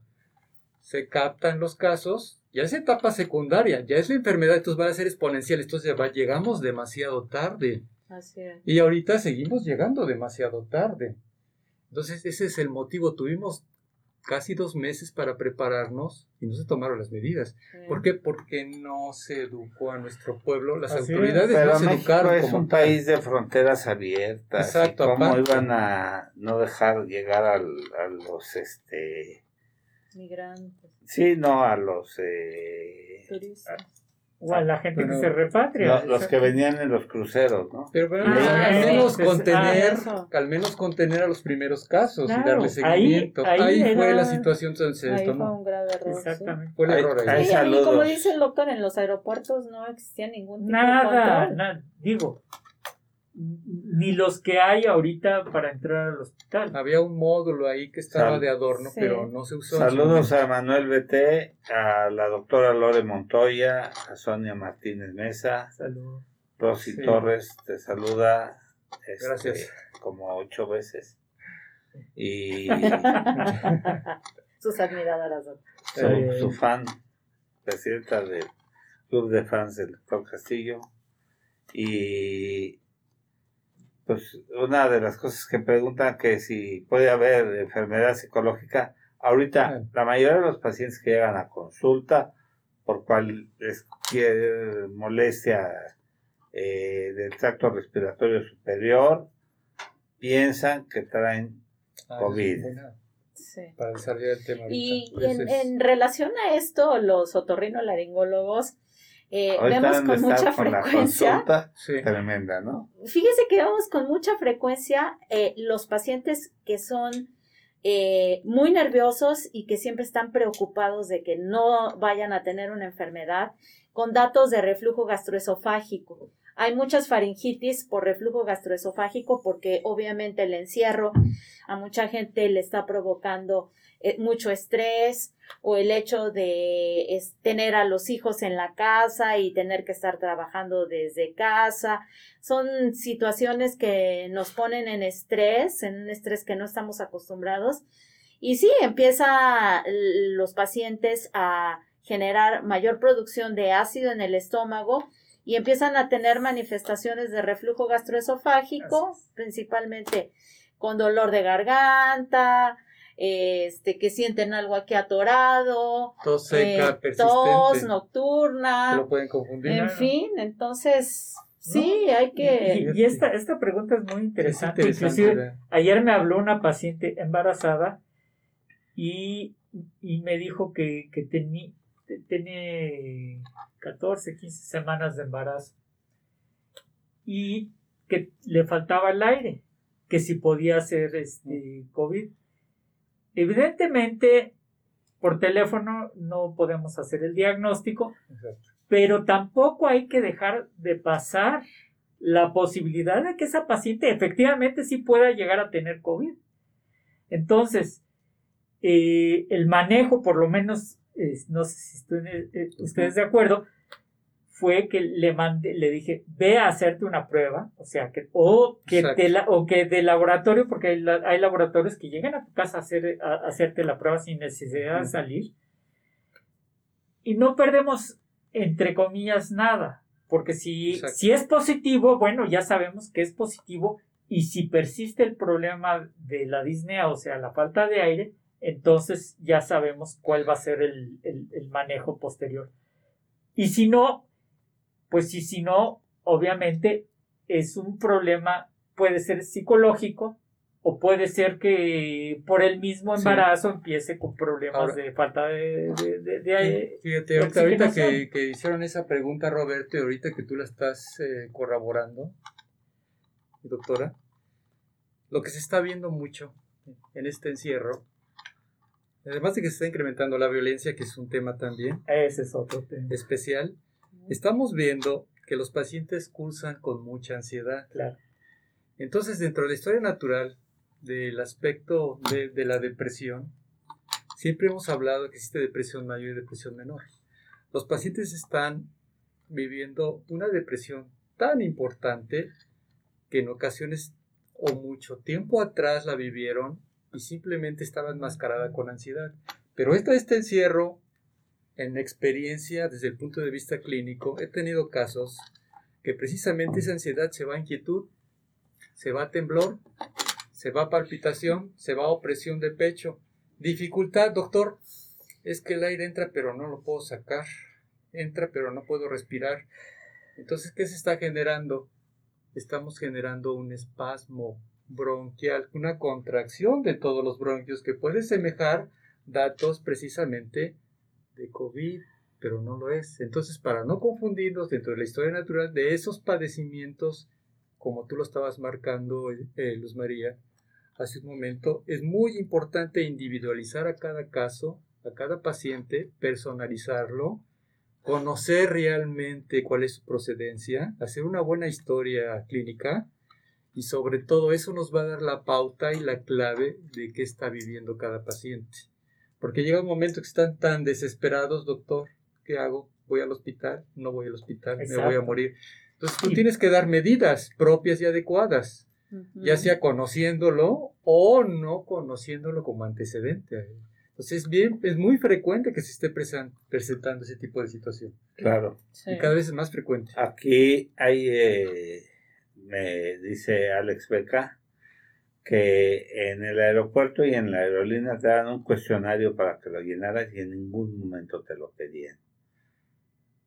Te, te piden sí. un cuestionario, lo llenas y también la aerolínea te da otro cuestionario y no se los piden. O sea, ¿de qué no, sirve no. esto, no? no es y hace una pregunta para la doctora Lucy. que las, las personas que tienen rinitis o que son alérgicas, eh, que se acentúan en esta época de la polinización y que se va a ampliar, sabemos, que, ¿qué pueden hacer para protegerse? Yo creo que en general tomar las mismas medidas que todos estamos tomando, pero eh, salí hace rato a colación de que los pacientes que ya se saben que son pacientes portadores de rinitis alérgica o de asma o sinusitis crónica, continuar con sus revisiones periódicas, como lo hacen anualmente, eh, estar checando cómo, cómo se han sentido, o sea, que eso no sea el, el miedo al COVID, que no sea el pretexto para no acudir a Así su es. consulta regular de cada año y para mantenerlos. Metasona o... Fíjese que esa es una pregunta muy importante, doctor. Eh, también se hicieron estudios en Europa y se la recomendación que se da es que cuando exista la mínima sospecha, no es conveniente usar esteroides tópicos nasales y ni siquiera las famosas irrigaciones, porque puede uno diseminar más el virus. Okay. Entonces, esos pacientes que ya se saben alérgicos, no dejen de seguir yendo a sus consultas de que, que de habitualmente las hacen, sí, cada año, para estar seguros de que podemos seguir controlando su alergia con los medicamentos adecuados y que podemos en esos casos utilizar los esteroides tópicos nasales y que pueden continuar con sus irrigaciones también, que en esta ciudad es muy frecuente la resequedad nasal, pero eh, mucho ojo en los que en los que sean sospechosos.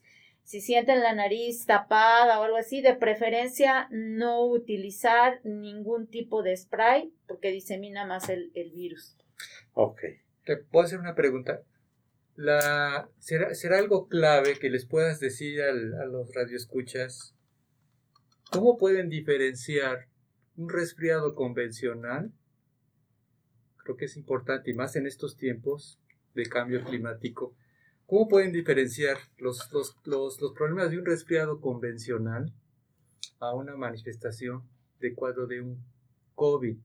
Ok. Realmente eh, creo que son algunas... Algunos síntomas, predominantemente la fiebre. La fiebre es, es un síntoma, un signo que en, si tenemos un catarro común, no vamos a tener una fiebre por arriba de treinta y ocho punto cinco. Ya alguien que está presentando una, un aumento cuarenta de temperatura de treinta y ocho punto cinco para arriba, ojo, ahí no es una simple gripa.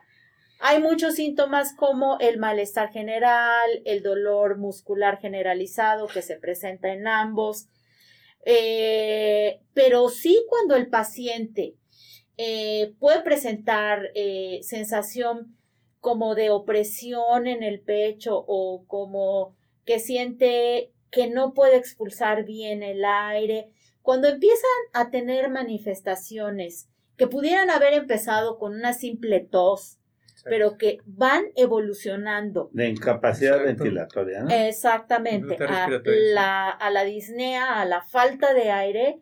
Entonces, mucho ojo, porque quiere decir que ahí es un paciente que muy probablemente esté ya con el, el COVID a nivel eh, pulmonar.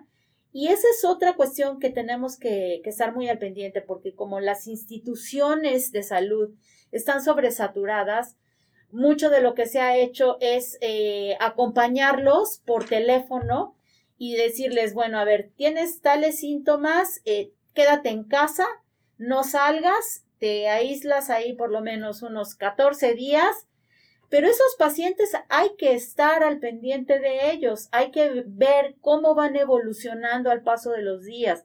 Si se empiezan a sentir ah, mejor, maravilloso, ¿no? Pero son pacientes que persiste la tos por más de diez días o que empieza a tener temperaturas por arriba de treinta y ocho punto cinco o de repente es, tiene pérdida de la olfacción en forma súbita o de repente tiene diarrea, náusea, todas esas cosas hay que estar al pendiente, no por el hecho de que sea una gente joven, sin factores de riesgo aparentemente, claro. No quiere decir que pudiera ser un paciente que a lo mejor no ha sido diagnosticado como diabético o como hipertenso, y que ya eh, eh, en cuanto empieza la evolución de la enfermedad, en lugar de mejorar con el paso de los días, empezamos a notar que su sintomatología empieza a hacerse más aguda, una tos más crónica, con dificultad respiratoria. Exacto.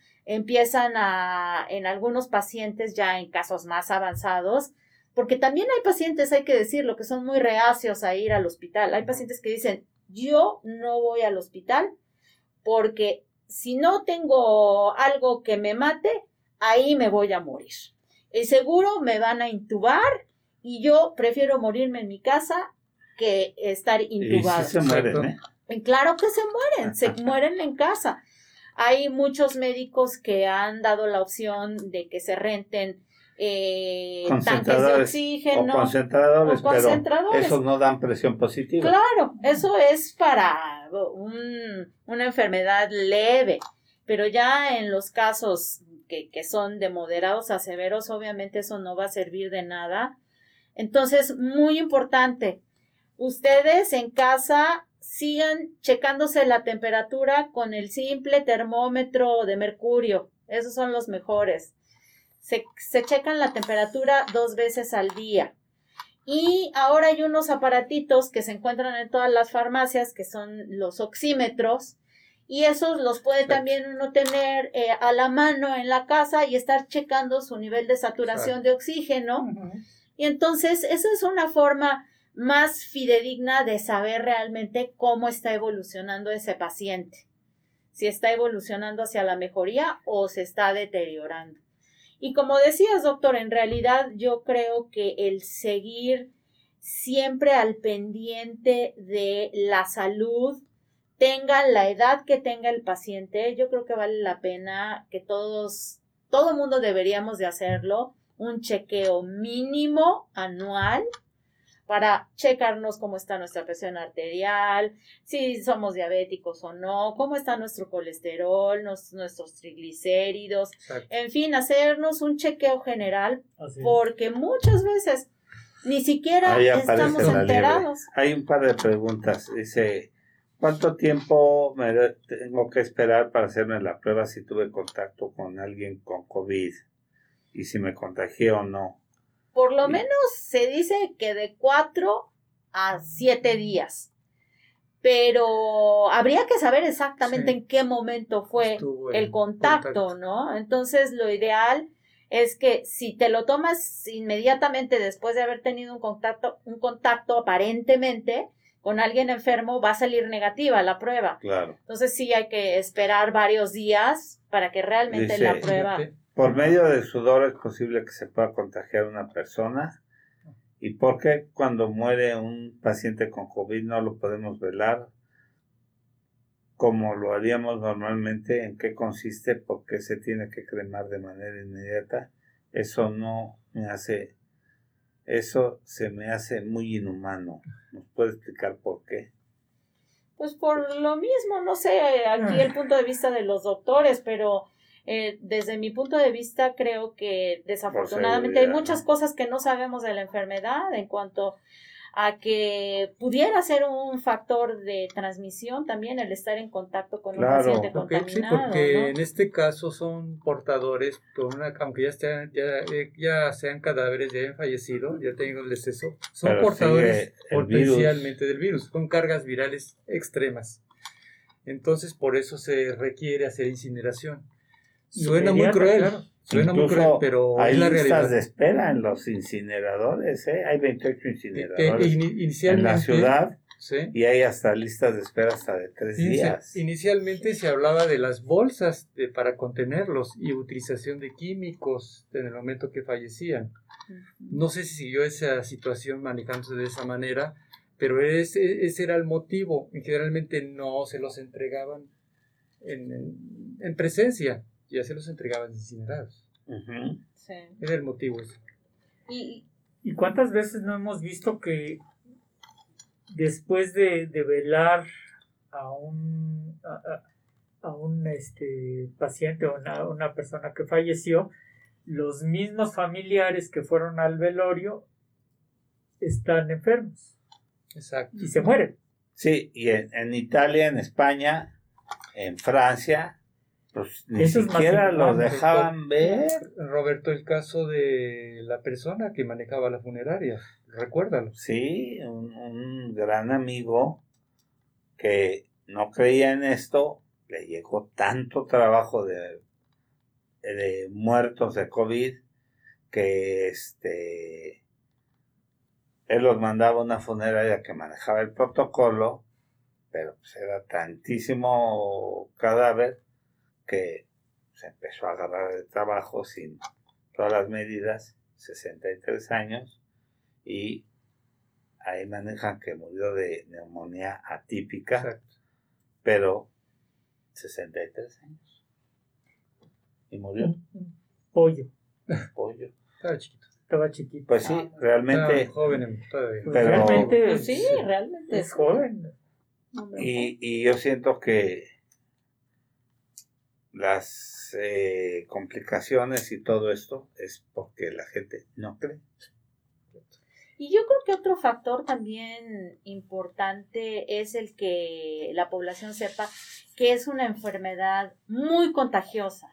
Entonces, ese es el motivo por el que en los hospitales institucionales no se les permite, ni en los hospitales este, eh, privados, tampoco se permiten las visitas a los familiares eh, de los pacientes, porque es tal la contagiosidad de, de este virus que es muy, muy sencillo que puedan contaminar a otras personas. Entonces, Hay, hay que tratar de quitar ese estigma de que, bueno, no puedo ver a mi familiar, es muy entendible, pero también hay que pensar que la gente que va a estar en contacto con ese paciente que está hospitalizado, se puede, hay una alta posibilidad de que se contamine. Ese es el motivo por el que no se permiten las visitas en los hospitales. Eh, por otro lado, de... También lo que, lo que decíamos ahorita de que incinerar eh, los cuerpos, pues es otra medida también para evitar eh, los, los contagios. Entonces hay, hay muchas cosas que sabemos que hasta cierto punto para los familiares de los pacientes infectados podrían ser situaciones crueles, pero tienen una razón de ser. Y esa razón de ser es evitar que continúe la transmisión, la contaminación del virus hacia otras personas.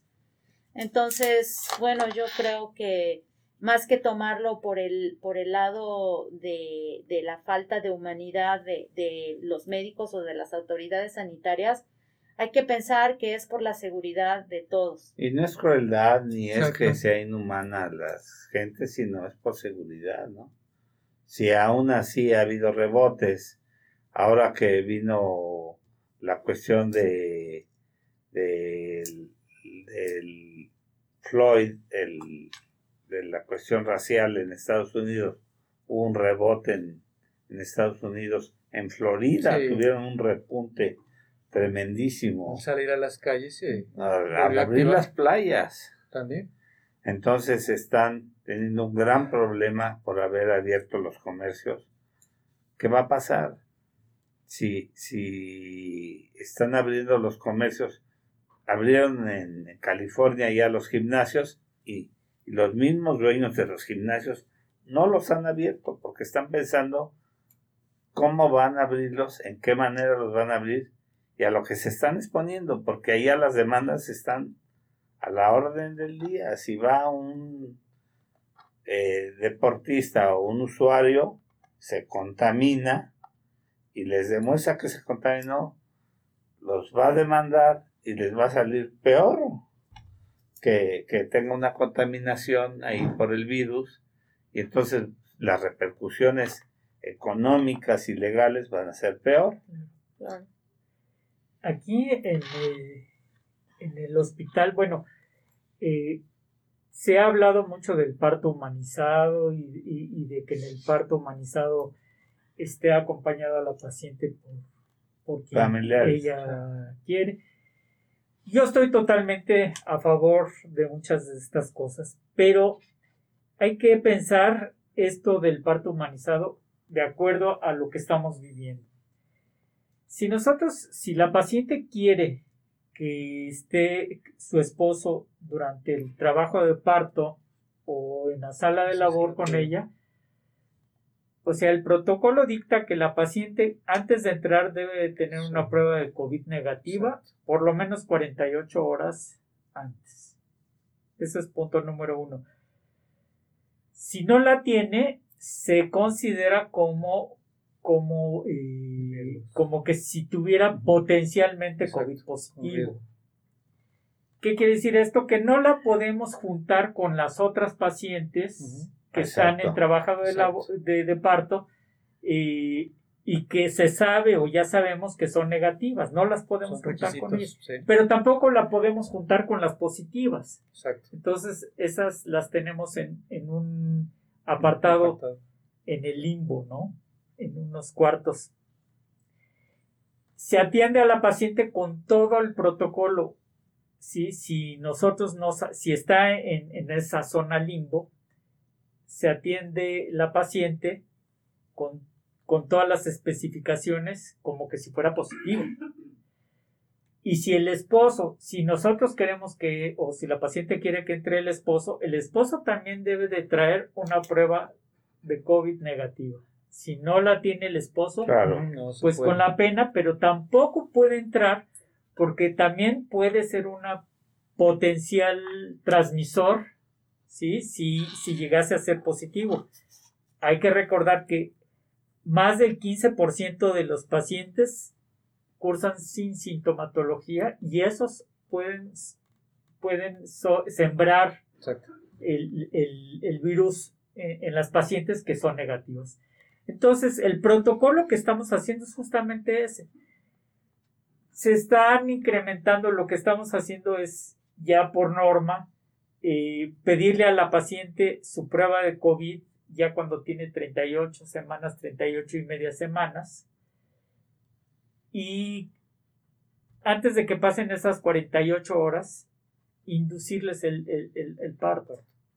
¿Sí? Lo ideal, lo ideal... si no fuera por esta pandemia, sería que la paciente tuviera empe, empezara su trabajo de parto en forma espontánea. Exacto. Pero hoy en día lo estamos manejando así. Ahora, si es una paciente que, que por algún motivo va a tener una cesárea, lo que hacemos nosotros es justamente antes, veinticuatro a cuarenta y ocho horas, le pedimos la prueba. Si el marido quiere estar con ella, al marido sí. también le pedimos su prueba vigente y entonces Ahí. entra con nosotros y, y, y con todo y todo lo operamos con, con las medidas necesarias para como que si fuera también paciente COVID. Pero ya a esa paciente la pasamos a la sala de puerperio general con todas las demás COVID negativas. Entonces ya está protocolizado, no es algo que estemos inventando el día de hoy o que se nos ocurrió el día de mañana este, manejarla así o asado. Obviamente, si nosotros, este, yo estoy a favor del, de las cuestiones del parto humanizado y de evitar muchas veces la cesárea innecesaria, pero hay que hablar de la realidad en este momento. No, y, y en este y, momento y que, que se está ahorita que es tu, tu, tu tema también de ginecología y el parto humanizado, recordar que se está despuntando ahorita el, el parto en casa. Híjole. Precisamente porque no quieren acudir a los hospitales claro, los por el temor. Entonces los riesgos se están incrementando, por otra parte igual. Mira, yo Entonces, te voy a decir una, una cosa muy interesante con respecto a esto. O sea, el, un bebé puede nacer hasta en el metro. Claro.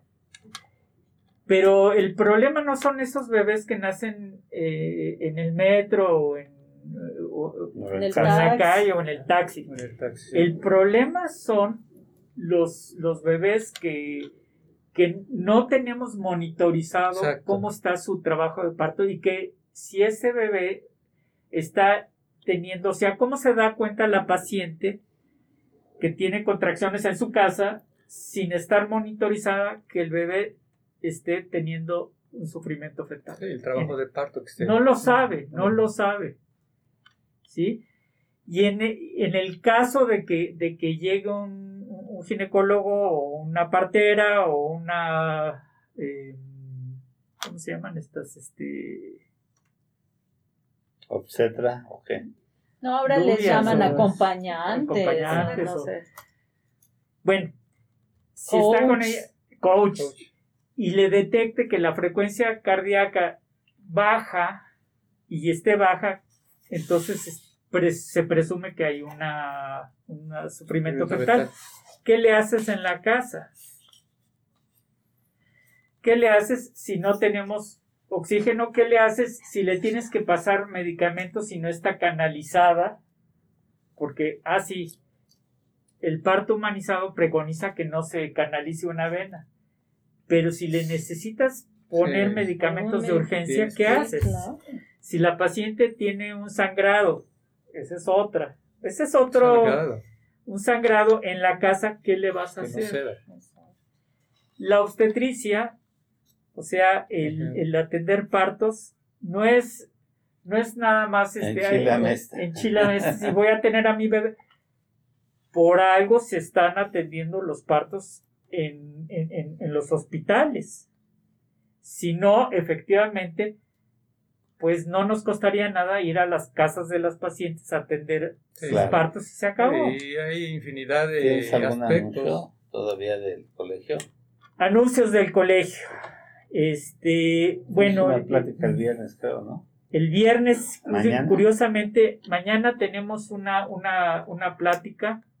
Este, el doctor Bernárdez, que estuvo aquí con nosotros, Ajá. justamente platicando de. Que es el jefe de la división de que es el jefe de la división de ginecología de aquí.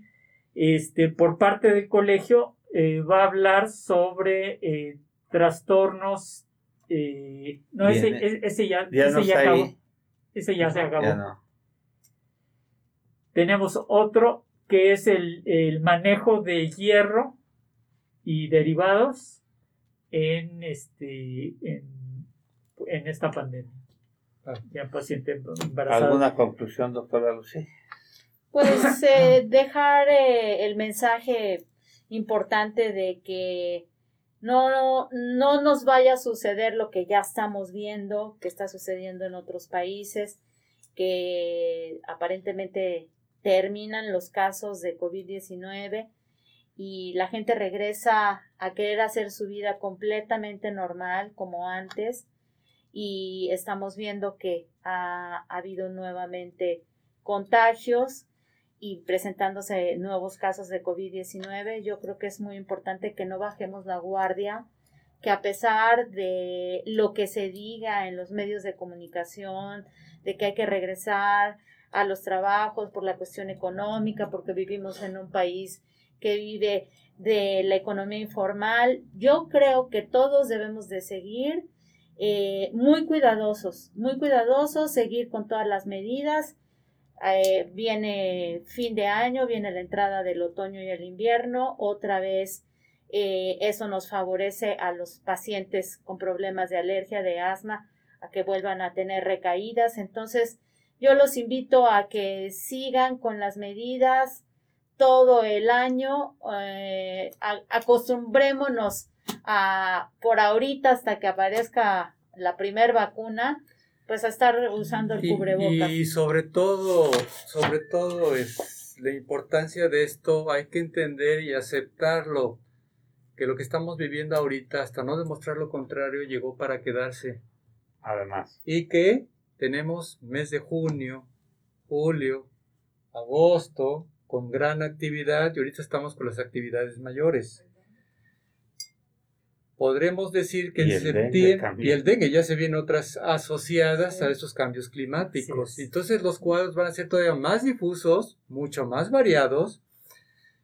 Entonces va a ser un problema tal que se habla que para el mes de octubre vuelve a repuntar. Pero, a ver... no porque estemos viviendo esa prevalencia o esa incidencia en un momento determinado que tenga que ajustarse a las condiciones que vivimos desde el inicio, ¿no? se tiene que disminuir, pero vuelve a repuntar en relación a ese cambio climático por todas las enfermedades asociadas en esa época estacional. Así Ahora, es. Hablamos mucho dentro del concepto, sobre todo en la I N E R, ¿no? Del concepto de los ex, ex, exacerbadores respiratorios. En condiciones normales está clasificada la vía aérea superior e inferior para entender qué padecimientos dividen la parte alta de la parte baja. Pero a fin de cuentas, el, el, arco, el, el árbol bronquial es uno mismo y todo se comporta de la manera diferente y tiene la misma actividad.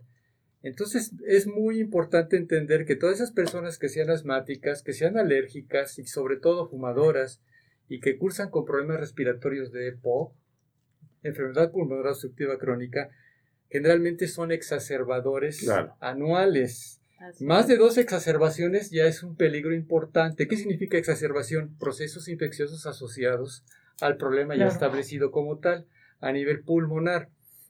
Entonces, se tiene actualmente detectado precisamente el seguimiento más estricto y exigente de este tipo de pacientes, porque son los que van a despuntar más y nos puede complicar la situación, porque no vamos a tener instancias, no vamos a tener respiradores, se va a ver una confusión plena. Entonces, por eso la invitación para todos los pacientes que tengan problemas pulmonares, que se atiendan.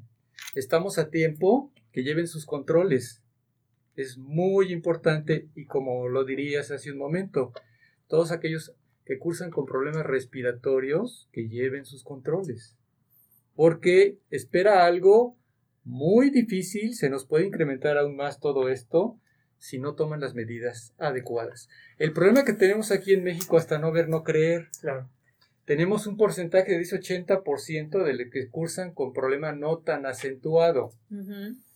Y el, y el quince severo y el cinco restantes críticos que llevan a un respirador. Uh-huh. Pero no quiere decir que los que estemos en la parte leve, portador asintomático leve, no quiere decir que no te puedas complicar si no llevas las medidas. Entonces, ¿qué es el mensaje también? Que nos vuelva a dar sus datos. Yo favor. exactamente, ah, antes, antes de que, de de que nos des sus datos y, y de pasarte la palabra para que cierres el programa, pues yo nada más quería, número uno, agradecerte el, tu presencia aquí. Gracias, Lucy. Doctor, al contrario. Este, Gracias. Uno, dos, felicitarte por esta maravillosa charla. La verdad es que Gracias. estuvo muy sabroso, oh, bueno. muy bien. Eh, yo realmente la gocé. Yo espero que todo el público la haya pasado tan bien como nosotros. Y, y ahora sí, sí, sí, si gustas darnos tus datos para, para que ya... Sí, agradecerles también a ustedes, doctores, la invitación. Siempre es un placer poder venir y platicar con ustedes.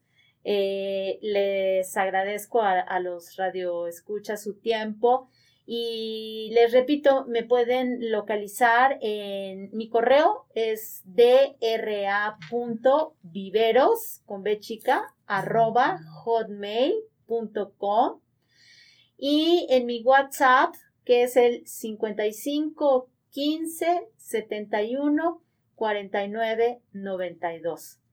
Ahí me pueden hacer llegar sus preguntas. Yo estoy en el Hospital A B C de Observatorio, en la Torre Mackenzie, tercer piso, pero para cualquier eh, comunicación inmediata pueden utilizar mi correo o mi WhatsApp. Será un placer. Gracias. Muchas gracias, gracias a toda la gente que nos hizo favor de escucharnos. Gracias a la doctora Lucy Viveros y a toda la gente, a Sai, a Jesús, que nos hace favor de producirnos y a toda la gente que nos hace favor de escucharnos. Que tengan un feliz día y un mejor fin de semana. Nos vemos la próxima semana.